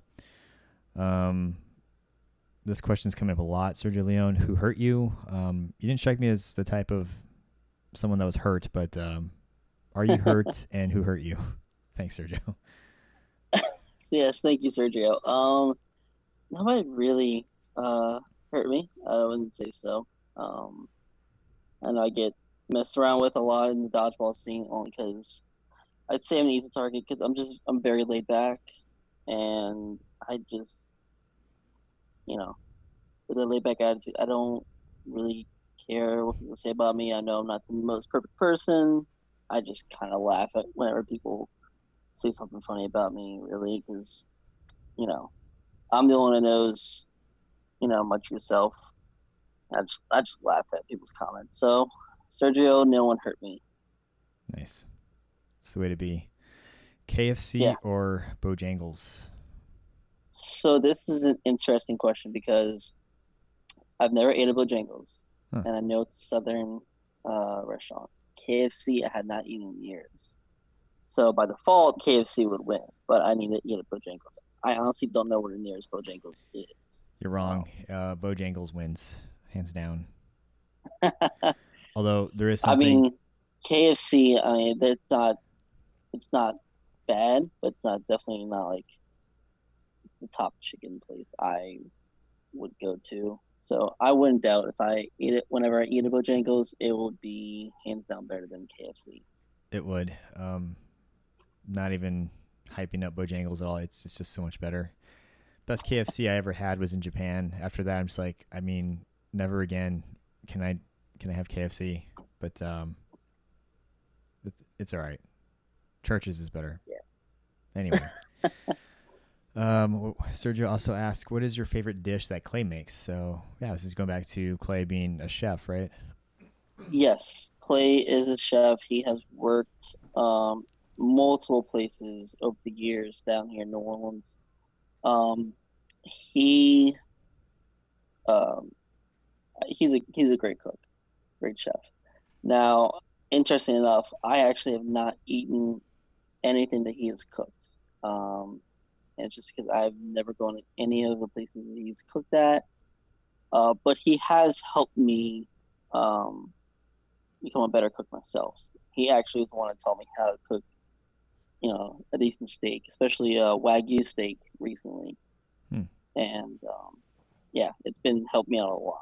So he he's got great taste. I mean, he, he has to be, you know, be a chef like him, but I mean, he, he knows his he knows his stuff. Nice. Um, Markel Stokes asked, "Does the Cowboys suck?" Um, I, I, I wanted to report him. I wanted to ban him from the page. How how dare he? Um, and then the three people that laughed, you, Deanna, and Alexandria. So, are you a? I'm assuming you're not a Cowboys fan. I am not. I am a die-hard Saints fan, mm. and unfortunately for you, I am going to say the Cowboys do suck. Yeah, the interview's done. Um, yep, yeah, I know. Yep, hand up. Goodbye. Yep. Good night. That's it. It's just gonna be Cancel an hour and a half of you just eating crap. I'm gonna find one blooper and just make you, yeah, just edit the worst thing I could possibly could. Whatever, that's fine. Um, I'm obviously still stuck in 96, 95 when Cowboys are good. And that's where I'll remain yeah. until Jerry Jones gets the freak out of there or lets the coaches actually do their job. But um, well, this yeah. interview started off on a happy note. I would like to keep it like that. So I'll just go off my Cowboys and into uh, Frenchie wins question. Good lord. Okay, we'll talk about being an easy target. Uh, when did when did the dad bod start to set in? Oh, um, when uh, the second one, second boy was on the way. Uh, I so when everyone met me in dodgeball, I was about 150 ish. Um, I'm pretty lean. I wasn't, you know, doing too bad as far as the body figure. But then after the um, my youngest son's mom was pregnant and everything, I kind of just started being unhealthy and you know drinking a bit of beer and eating whatever. And so that's when the dad bod set in, and trying to get rid of it right now. I mean, if it's not dad bods, it's COVID, COVID nineteen, COVID well, fifteen. See, it's not dad bod; it's a father figure. So nice. That's why I look at it. You got George uh, Michael father figure song stuck in my head now. So dating myself yet again. um, he also asked, "Have you hit puberty, puberty yet?" Um, I guess we can kind of just ignore that one. But he does ask, "What's your favorite chocolate milk?" Um, so I always make my own chocolate milk with the Nesquik powder. Mm. So that is my absolute favorite self-made. As far as buying, definitely Borden. Borden chocolate milk. Borden. Yep. Little cow logo. Must be uh must be a regional thing. I've never I've never heard of them. Borden. Um, I'm not sure. Um, googling it right now. I have not seen that. That's it. I don't remember if I saw it in Vegas. Then again, I really wasn't looking for it in Vegas, but I think I've seen that cow though. But. Watch me to see it now all over the place. That's what happens. You hear about something like really, and then all of a sudden you start seeing it all over the place. Everywhere. Happens all the time. Yep. Uh, Tori Thompson, uh, this should be a good one. Got five happy faces for this one. So, oh yes. yes. Uh, why do you have such a hard time not stepping over the sideline during the opening rush? So I can get the I can get the the center line, but the sideline. Yeah. Okay. So backstory of this: Nationals back in Austin, Texas. Um, it was early on the first day of round robin, and I went to go do the opening rush, and Tori was refing, and it was just, you know, routine. Right, ran up, go grab the balls, And as I was grabbing him and throwing it back, Tori whistled at me, and I was like, "What?" And he goes, "You stepped over the line." I said, "You can't step over the line." He goes, "No, the sideline." And I was so confused because I've never done that before, never gotten called out for that at all. So I was like, "Huh, okay." Asked him afterwards, and he said, "When I approached the line, my foot, my right foot, stepped out of bounds." Okay, all right, I'll keep an eye on it. I'll step it in about like two inches into the line, so I don't do that again. No big deal. Later that day, in the same round robin, Tori was refing, and I ran up, and Tori was watching hard on it, and I, I, it just when I went to go step over, way I do it is I run up, left foot on our side of the center line. My right foot will go will swing over, so I get the angle to throw a ball back. Well, I set my right foot a little bit too far back, and he called me out again. And I just, it, it's, it's so embarrassing. And Clay was right there. He's like, "Dude, really? Twice in one day?" Um, I just, I threw my hands up and I just gave up because it's I it's in the rules. I did not even know it could be called because it's never happened. So it was one of those moments that threw me off guard so bad, and it's just oh, it's so embarrassing, so embarrassing. I don't know why I have a hard time, Tori, but you know, I've made sure I don't do it every time. What? Well, I was gonna say it's gonna be a while before we can play again, but definitely want to watch now and see if this yes, happens again. Yes, it's and point uh, shout to out this. to all the referees out there when you're watching the opening rush. Another thing for you to watch out for outside of the attack line. Make sure the rushers don't step out of bounds because it's an out and it can really throw off the rhythm. I hope um hope we can go back to like this soundbite with footage spliced or looped of you stepping over in the future fairly soon, hopefully. But, oh, uh, it, uh, it, there probably is footage. Uh, like I said, it was two different matches. I know exactly which court it was on too. I can. Oh, I'm talking oh, about like when we get to play again. Trying to keep uh, this optimistic belief that we'll be playing dodgeball fairly soon. Yeah. And uh, I hope. So. So that's, that's a good transition to this one. I was, I was actually curious for I, Alexandria Shelton, she asks, um, what are you doing to fill the void of not having dodgeball right now? So speaking of like the future and being optimistic, like how are you feeling this void? Um, so I've been, you know, working on getting healthy, um, getting in, get into shape. Uh, my goal, I think I mentioned, I'm pretty sure I mentioned earlier, lose about 10 to 15 pounds of fat and then bulk up a muscle. Uh, so I've been trying to work on my diet, working out. Um, then with both my boys, they were home for the first majority part of the uh, lockdown. So I've been kind of, you know, help them with help them with school, educate them, um, and then kind of just been, you know, trying to throw a ball with them, every now and then and kind of just get my arm in the motion. Uh, it's all I can do really. I don't have anywhere I can just go do target practice with a dodgeball or much of that stuff. I, you know, I could do some drills in my backyard, but right now it is super hot down here and humid that, you know, it's, it, it's, it would be, it would be deathly to do it. But you know, if you gotta, if you want to be the best, you gotta do what you can, make those kind of sacrifices. So I'll probably have to get back up. But so far, I mean, it, has been been trying to feel as much as I could with with that kind of stuff, and then also to help me be kind of connected with everybody from dodgeball. I play Call of Duty Warzone pretty much every night with Clay, um, and whoever else is on. Usually it's uh, his roommate Morgan and uh, yeah, that's kind of how I, how I feel it up right now. I've been seeing a lot of that. Um, you know, going back to when we first started talking about, you know, life with COVID, a lot of like Zoom calls, a lot of like game shows starting to spot or pop up, and then um, mm-hmm. a lot of Call of Duty. Which I guess it's cool. I mean, it's it's not the same as playing dodgeball, but it's something, and it's kind of connecting all these random people together, which is really cool. Yeah, it's it's been great. Um, and it, has been it's been hard uh, because I miss the social environment of dodgeball.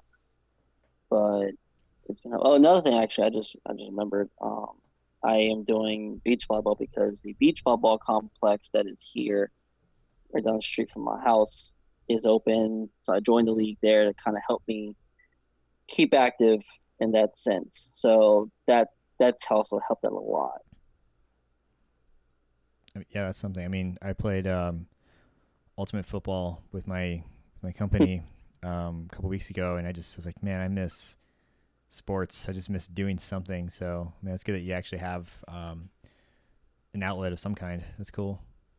Yeah, it, has been it's been very helpful uh, dealing dealing with that little void, um, making sure I'm not getting too bored and going insane over here.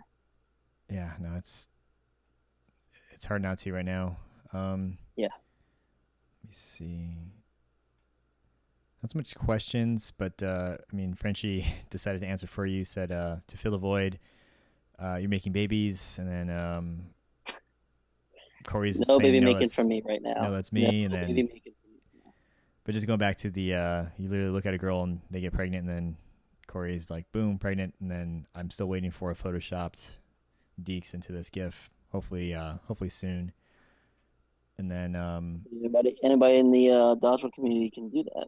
Um, oh, pretty the, sure. Some of the ones that have been coming out have been hilarious and just very, very much needed. Yes, most definitely. Um, Corey also asked, um, he did ask how you got started playing dodgeball. We did kind of cover that though towards the beginning. Yep. Um, so with that, that kind of ends the crowdsource questions, but um, kind of go to like the um, you know the final final rounds. Um, and the first one is just kind of giving your your take. You know, why do you why do you feel dodgeball is still a mostly unknown and unacknowledged sport? In your opinion, I think it's because um, it's just not. I wouldn't say taken serious because when you have ESPN showing it once a year, it's technically being taken serious, but I just think it it doesn't have that following. You know, we have we have our close group in Dodgeball family and everything. Try to expand. It just doesn't have that, you know, deep following that other sports are having. You know, cornhole got their following. There's and they're currently, you know, doing tournaments right now. I saw on ESPN. They're still doing their tournaments. They're just very limited. So, you know, they just unfortunately right now dodgeball does not have that really deep following of spectators. And it's nothing, you know, there's nothing wrong with the sport. It's just, you know, the exposure that it needs to have. You know, our peak, you know, people say our peak is when Vince Marchbank's highlight of the backwards uh, throw was was like peak dodgeball uh, exposure. When in reality, it, like it's like yeah, get the most views, but did it really bring in a lot of people? I mean, it just kind of hopefully, and unfortunately this year, I, I was hoping this year would be one of those years we can get a bigger following. Um, but hopefully soon people will watch dodgeball in its grand scheme of things and see that you know this is a great thing to watch, keep track of, and so on and so forth. It's just there that I I specifically can't point out what it is missing. Oh, to get that exposure, get that following. But I have a feeling that it will it'll break that barrier soon because it is starting to become big. It is starting to become kind of a staple sport throughout the country and the world itself. So it's just it's only a matter of time before we start becoming very serious and not be known as this, you know, unacknowledged sport, the sport that's only, you know, played in your gyms in elementary school or related to the dodgeball movie. So I, I, I feel this sport will hit that pretty soon. Yeah, I, I agree. I feel like we're just we're just so close. And it's just going to take like the right. I don't even know if I'm speaking in terms of like how TV works, but like the right executive or the right marketer or the right somebody is going to see something and just see the potential and be like, wait, maybe this will make a good esport or maybe this will make a good something, and then um, we'll be there. And then you know, going going to Vince's um, video that went viral, it's like it's great that all these people saw it, and I love watching.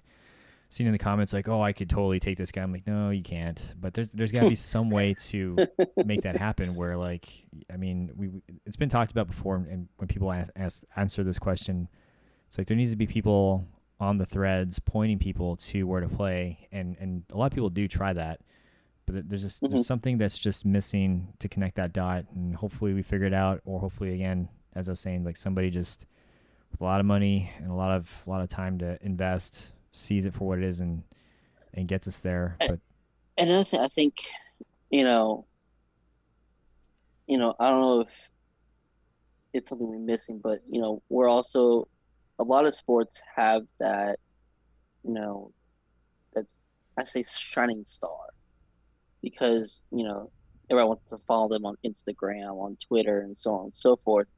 You know, to me right now, it doesn't seem like we have that kind of person that is in every social media circle, and everyone's watching this person. Uh, and it's and it's kind of hard to do with the sport. I mean, you know, you have you have your video game streamers. It's it, that's easy. You know, it's kind of easy to follow with them because they're on Twitch and they'll, you know, be on almost every day. So you know, I feel like somehow we need to figure out. I say figure out. Somehow we need to have someone rise up and be like this person has a big following on social media. Everyone can kind of relate to him and it's not a knock on any of our top players at all, because all of our top players are amazing athletes. They're amazing players, and they're great in community. It it's just kind of like I know that's like the little one little thing we're missing is that top athlete. Vince Vince is right now, you know, he, or at the time he had that exposure and I think you know there's you know there may have been a way to capitalize on it, but it's it's it's really hard because with social media nowadays, the the trying to think um, attention attention span on social media is very narrow. You know, they see Vince's play and then boom goes something else you know, go to disc golf, go to cornhole, whatever. So it's just something that we need to have something continuously grab his attention and be like, oh wait, what's going on here with dodgeball? You know, maybe we should start watching this more.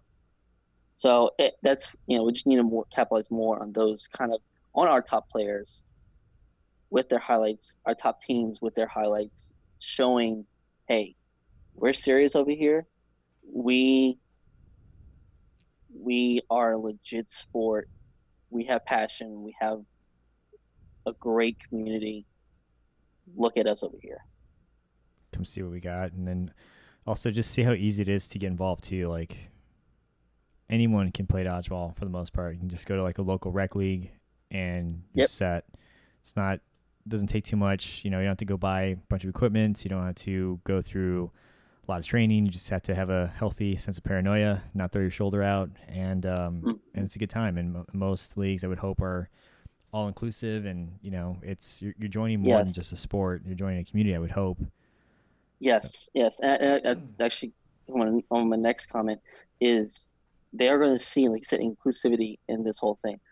That's why I love dodgeball right now. I love the inclusivity in the sport from Sin City was my first major exposure to the national scene.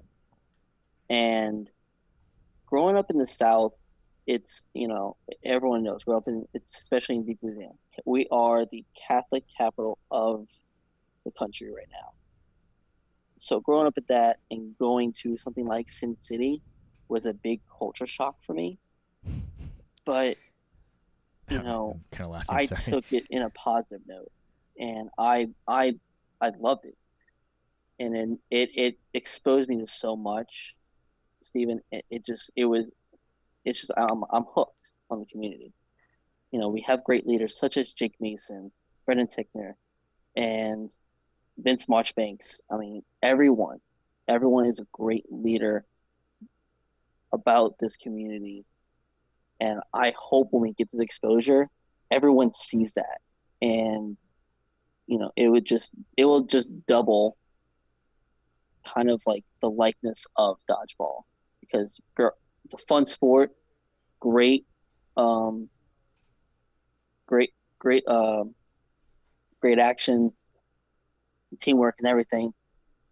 But we're also very inclusive to where we have just, grand scheme of players that are from all over different backgrounds, sexual orientations. It it's it's amazing. I I cannot be more than happy with with this community to be part of it.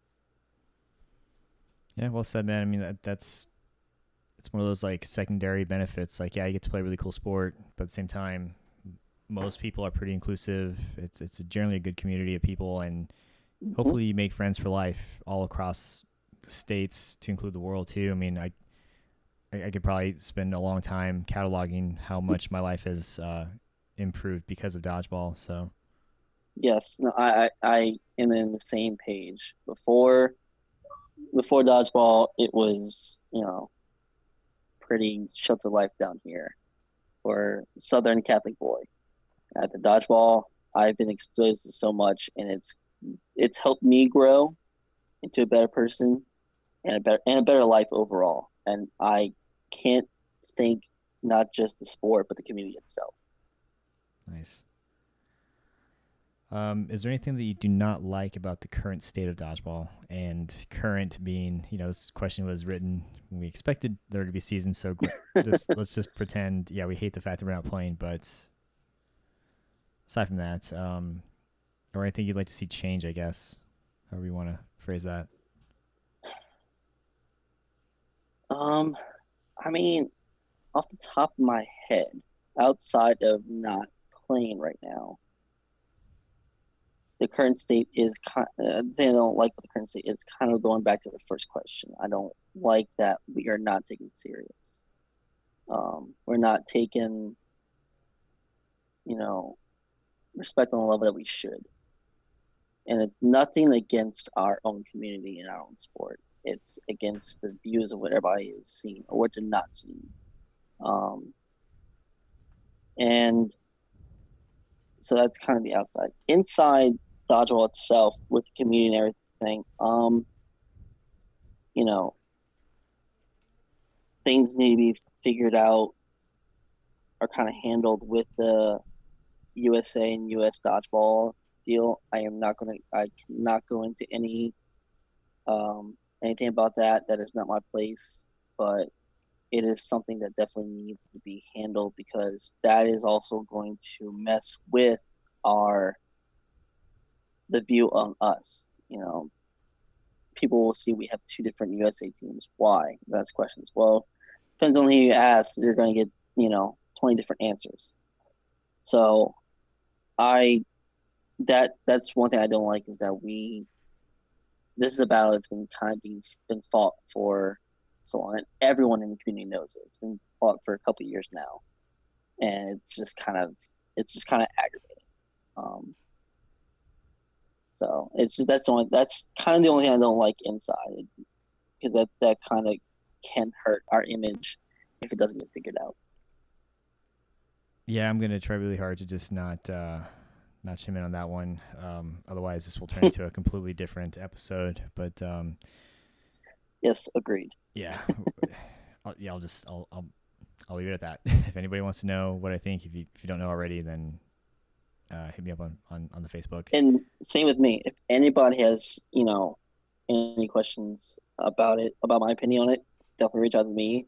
I'm an open book. I will tell you my opinion on it. I, you know, I, I, yeah, just hit me up. That's all I can say, really. Fair enough. Um, I think we kind of talked about your career highlight, but I, I, wanted to revisit that one. Um, do you have another one? So, since we're kind of on a father thing, um, I'll do a funny career highlight. In round three, New Orleans last year, um, it was the first tournament I, I had both my sons at. My mom ended up bringing both of them to to the gym, and the gym itself uh, actually was at my old high school. Uh, there is a second level that they track that runs around the gym, so they were up there. I was excited. We're playing against Wrecking Balls, and it was down to the wire in this game, and I, it was me and a teammate. I want to say it was Andrew Fernice, who doesn't play right now. He he got out, ended up being two one one. Me against Ash Justin Ashby, and I can't remember who else it was. Well, they came up to the line to throw. I dodge, I ended up catching the ball from Ashby in my knees, and I came out with the catch. Ended up nice. being two on one. Stuart Contreras came in after a quick pause from the refs. They want to continue. Stu and I double teamed the last remaining guy. I got the out, and I was pumped. And I was like, "Oh yes, my son's got to see me, you know, have a great play, highlight everything." I look up, my youngest one is asleep in the stroller, and my oldest one is just somewhere running around with my niece. I'm like, really? I do this awesome play. you know, my sons are watching me. I'll get all excited. Yeah, Dad, good job. And they're not watching. You're like, ah, dang it. Yeah, I was so excited and everything, just to find out it was, you know, wasn't was not witnessed by two most important people in my life. Oh, I mean that's. Uh, I was gonna say that that's, that's kind of sweet, but then also pay attention, you little turds. it would, but I was more than happy to have him there. Honestly, it, it's always great right. to have him. You know, watching play. Um, you know, whenever we I'm playing in NOLA, um, it's always good to have a you know one of them watching everything. So it's it's cool to have that. So it it was still it was still a sweet moment. Yeah, no, it's always good to be like the person that saves the game and then cleans up after as a result. So especially as after like a big catch or, um, it's always it's always exhilarating. Um, yeah, hopefully there'll be more. I, I I'm gathering that you're like probably 17 years old, so plenty of time. yeah, we, we we showed the age earlier in this interview of uh, you know, yeah, I, I get mistaken for a 17 year old many times. So, do you um do you have a favorite dodgeball memory? Does it tie into it, or do you have a separate one? Um, favorite dodgeball memory. I'm gonna go kind of off the court on this one actually. Um, so Sin City this past year, um, I kind of was just you know feeling out of the loop I had kind of going through just a little bit of a, I say, down spot in my life. Um, kind of feeling down. And Sin City always seems to bring the best out of me. So it, it ended up refereeing with Clay and great time doing that. And then we ended up doing our usual nice dinner. And this time we did with Dallas people. It was me, Clay, Jen Woodley, Richard Wenzel, Cody Stidham, um, Jeremy, um, and Christy Stevens. I think there was one or two people in the group. Uh, Deanna. Um, we're all at dinner and just cracking jokes the whole time, talking about everything. And like it just kind of, you know, hit me like, holy crap, like this is family. So I just kind of like I don't know why, Steven, but like you know, it just kind of hit me in the emotions. Like I went from being kind of down to just really high. And I was just Deanna actually saw me kind of like smiling for some reason. I, I feel embarrassed to kind of you know say I'm just smiling all the time. She's like, "Eeks, you good?" And I'm like, "Yeah, I'm perfect. I'm good." Nice. like he just randomly smiled. I'm like, I'm just I'm I'm I'm in a great uh great position right now. So it's it's just you know one of those things like a reminder. You know, this whole dodgeball community is family. You know, no matter who we're with, and it's just a great time. So that's kind of like my, one of my favorite dodgeball moments. You know, you know, mainly it's been mainly off the court. So nice. And the reason why, why I prefaced it with anything off the court because a lot of people in this season have been saying, "Oh, it was the trip to this one tournament, or it was when we were staying before this one tournament." It was like not actually playing in the court itself, which is really cool and probably good to separate the two. Yeah. But, um, yeah. Yeah. It's. I mean, I, I think you know that's the great thing about the sport is you know we we have so many good plays it's kind of hard to pick and choose because we get so hyped up for this and that, and you, and then a lot of people might have a bad bad tournament here and there. But I think everyone can agree with me on this that you know you just get this good feeling when you're out with everyone in the community. You know, whether it's your team, your region, or everyone at nationals, you just you know all of a sudden get get this good feeling, and that's that's why we play. We don't play for the medal, for the money, um, or anything. We play because this is our family. It sounds so fast and furious. Call me Dominic Toretto, but I mean, this is that's kind of what we play because this is family. Yeah, no, it's um, I mean, that, that makes sense. I, I, was really not a happy person on my way to Sin City because I just had a bunch of stuff pile up. But the second I got there and started seeing, um, I think Alex Alexander Ch- uh, Claude was my, my, the first guy I saw. And I was like, yeah, I think this is where I need to be. And then the whole weekend was was a freaking blast. So it's probably some like broken records right now, but the sport will, I think, attract you, but I think the community like hooks you, and then um, you can be pulled out of you know the darkest ruts. So that's that's good to hear, man. Um, yep. Kind of talked a little bit about the future of dodgeball um, earlier when we were saying you know we're just like we're just so close to maybe taking off and seeing um, you know the the point where it's taken seriously. We end up on ESPN, not as a once a year hokey ESPN the Ocho thing, but we'll see something a little more solid. But um, I did want to ask, um, what do you want to achieve in dodgeball? Like, what is your? Is it a world title? My, is it like what? What do you? What do you think? Even like. So, what I want to achieve, my current goal is to win. You know, a, a South round, um, along with winning the South. Um, my ultimate goal is to be, you know, a top 10 team in the nation. Um, I always, I've always, you know, wanted to be a great player, but I've also always wanted to be with a great team.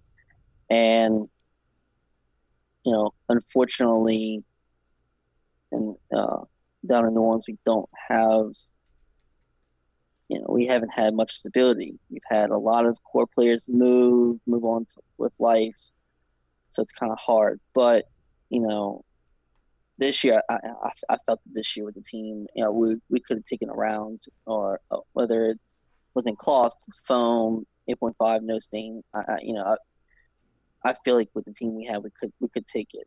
Um, I really I really wanted to. Uh, I I personally have not won like a you know, like a let's say championship. Like I've won rec league championships, but you know, I want to take it the next step. You know, win the South. Um,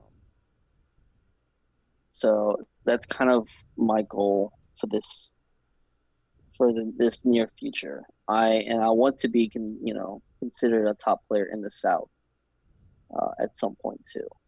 Um, hopefully, I can get there um, at some point soon. Uh, it's just a lot. It's a lot of tough competition in the South. Um, got the Hashimoto boys, Kim, you know, to kind of battle against with that title. Um, Jake Gaber is a pretty good player. So uh, Justin Ashby, uh, there's there's a lot of good players in the South that I have to overtake, and you know, it's gonna be it's gonna be a, a hard road, but hopefully I can get there uh, at some point in my career. For sure. Uh, I mean, it's good to have you know goals like that, and it's one thing to be like, I want to be the best player that ever lived, but you know, you have like an actual set like definition or, or set parameters to to aspire to. So. Yep, as I've always been taught, always have an achievable goal and a you know an ultimate goal. So. Nice. I know when I so kind of my my goal coming in was I heard you know there's this you know LeBron at dodgeball and everything so me coming in this, so to speak, elite rookie, I was like, I want to play against him. I want to beat him, and I wanted to play against Vince Marchbanks and and beat him. And my first exposure to him was New, the New Orleans uh, Nationals, and I, I saw him played against them. Uh, I, oh, can't remember if I did get him out. I I should know I did, but I know I probably didn't, but he absolutely destroyed destroyed me and our team. So I knew that I was like, okay, now I see what level I have to be at. So it's one of those things where I came out, I was like, I want to get to that level where I can take someone like Vince on and and beat him one on one or whatever. Well, we'll see. I mean, hopefully, uh, we'll be taking the court soon, and then um, you'll have that chance. And just as we are talking about you stepping over the line, footage uh, surfacing, maybe, maybe we'll, we'll, see that as well. To yeah, kinda... can't be doing that if I'm if I want to get uh, Vince out at yeah. some point. Maybe we'll have that to like counter counterbalance the two. um, probably premature for you, um, but I, I, really like this question, uh, especially as I get older. But um, have you even given any thought to what life looks like after dodgeball? Um, I'll be honest. I have had a couple times where I was afraid I would have to give up dodgeball because of my two boys. Um, but you know, I'm too far committed, and now I've hit a point where I don't see an ending point. I feel great physically.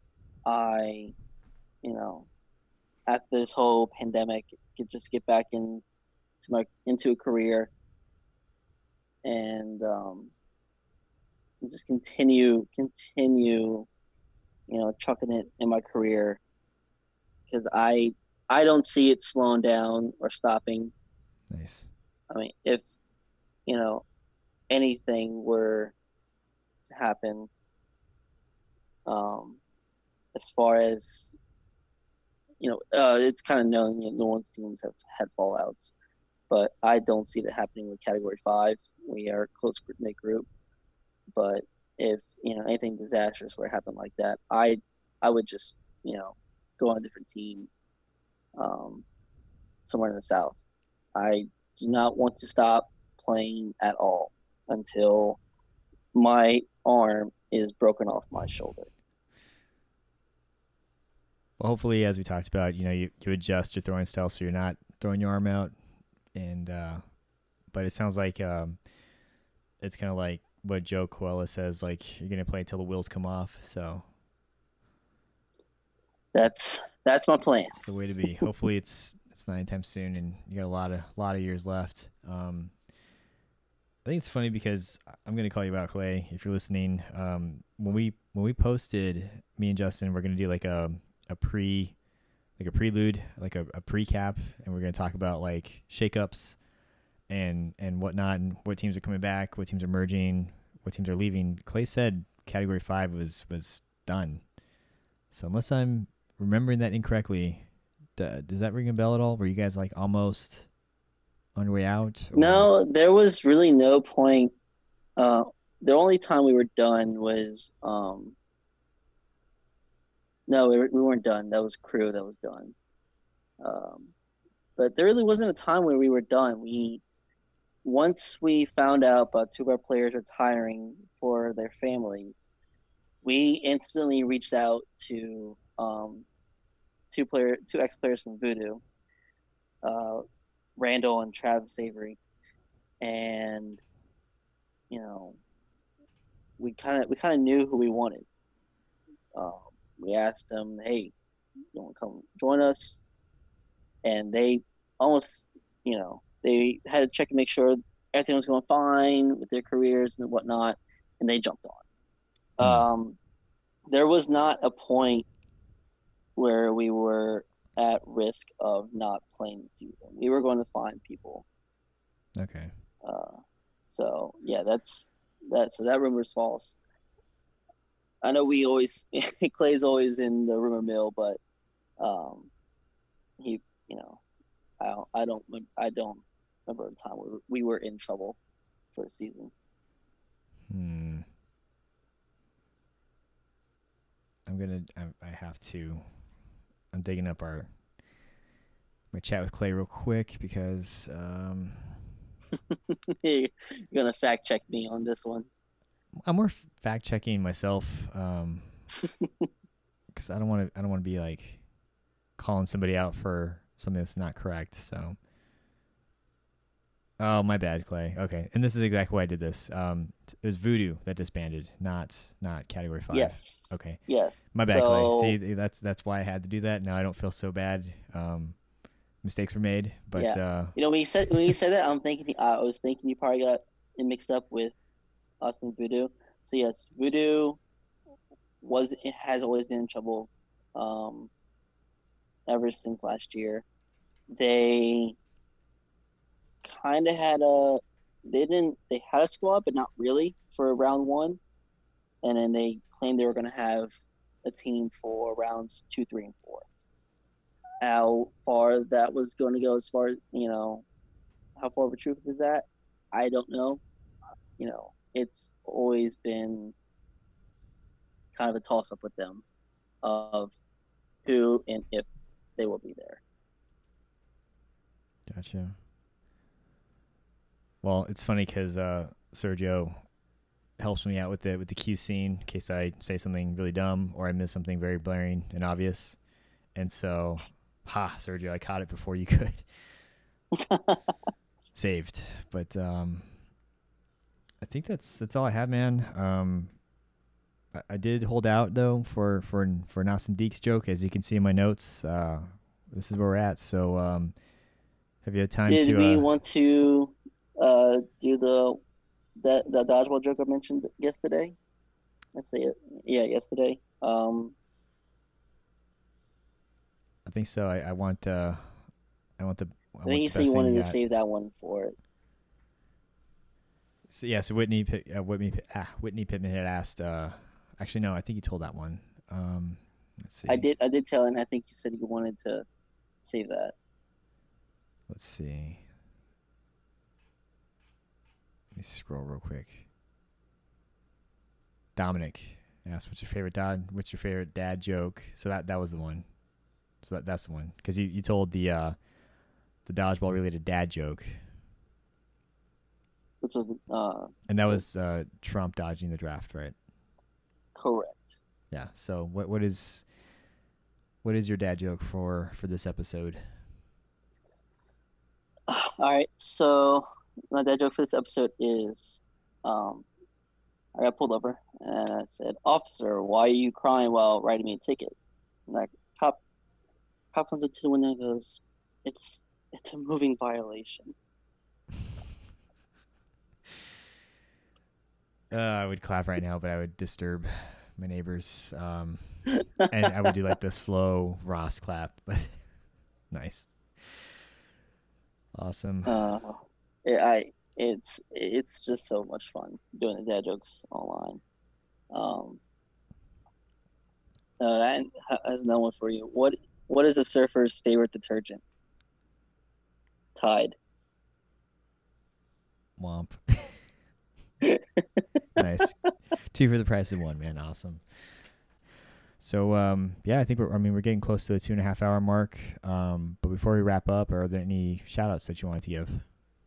Yes, I want to give a shout out to my family, uh, my boys for supporting me, my family for supporting me on my trips and everything.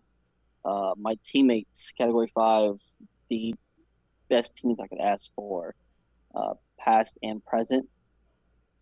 We we are a great team. I cannot wait to see what we do. And once we get back in action, I'm excited for this team. And then last my shout out is to the whole dodgeball community. Everyone out there, please continue, you know, your fight, your support for everything that is going on. Um, I love seeing the unity we are having in the community. So keep it up, everyone. Um, it's great. Uh, I, I, I cannot, I cannot express enough how happy I am to be part of this kind of community. So, once again, keep it up. Uh, y'all are all y'all are all, all awesome. Well said, man. That that's definitely a good note to uh to leave off on, especially because um as, as we kind of said in the beginning, it, this is um what's going on right now is is not a moment. It's a it's a movement, and I feel Correct. like we can try to pick up with our lives, but at the same time, like this, we, we take this with us. Like this isn't just something that we're gonna write off um, once things go back to normal. When when we look at what normal is, we're, we're hoping for more justice, more equality, more more pro- more progression as a society, and um, hopefully, when we look back at 2020, we say, "Hey, this was a crappy year." We'll say, "No, it actually wasn't." Um, a lot of great things came out of it, and it starts yes. with just um, people keep on doing what they're doing. So yes, a lot of change will definitely come from this, and I, you know, I think it'll be it'll be good change. Um, we're gonna we're exposing a lot, exposing a lot of things uh, that need to be changed, and I think it will, you know, it would help it'll help everybody move forward. We just gotta keep it going. We can't stop. Don't let don't let things become part of the news cycle and lose its traction. Just you know, keep up keep up the the movement. Nice. Awesome, man. Well, I think we'll go ahead and uh, end the interview there. All right, so that was my interview with Austin Deeks. And Austin, thank you so much, man, for being willing to hop on and for being flexible. I, I know I probably say that all the time, but um, it, it never, it never fails to to amaze me, like how flexible people are willing to be to not only be willing to talk about themselves and be interviewed, but also give me two, three hours of their time. And, you know, if responsibilities come up and I have to shift um, or reschedule, just, just being willing to do that alone, like it, it's, it's, it's always, um, it's just a very awesome feeling to know that people are willing to still talk dodgeball after all these episodes. And, um, it's definitely a very good break. Um, more for me for the day to day. Definitely got really into, um, you know my professional life and i don't want to say kind of forgot how to podcast but um, this was what i needed to get back into the mix of things so um, on that note um, you know if you've got feedback um, i should be putting out a schedule of who i've got lined up for the next couple of weeks but if there's somebody that you want to see or a topic you'd like to cover uh, let me know and um, huge thank you and shout out obviously to lucas and, and justin bosch and um, amanda ashley as well for or amanda decker for you know taking up the reins and, and doing some guest hosting. Um, definitely want to see more of that too as we look into the next half of 2020 or season four of the podcast. But um, yeah, going to go ahead and stop talking. If you are still listening, have a great uh, rest of your evening, great rest of your week, great weekend, great happy 4th of July, and we'll see you soon.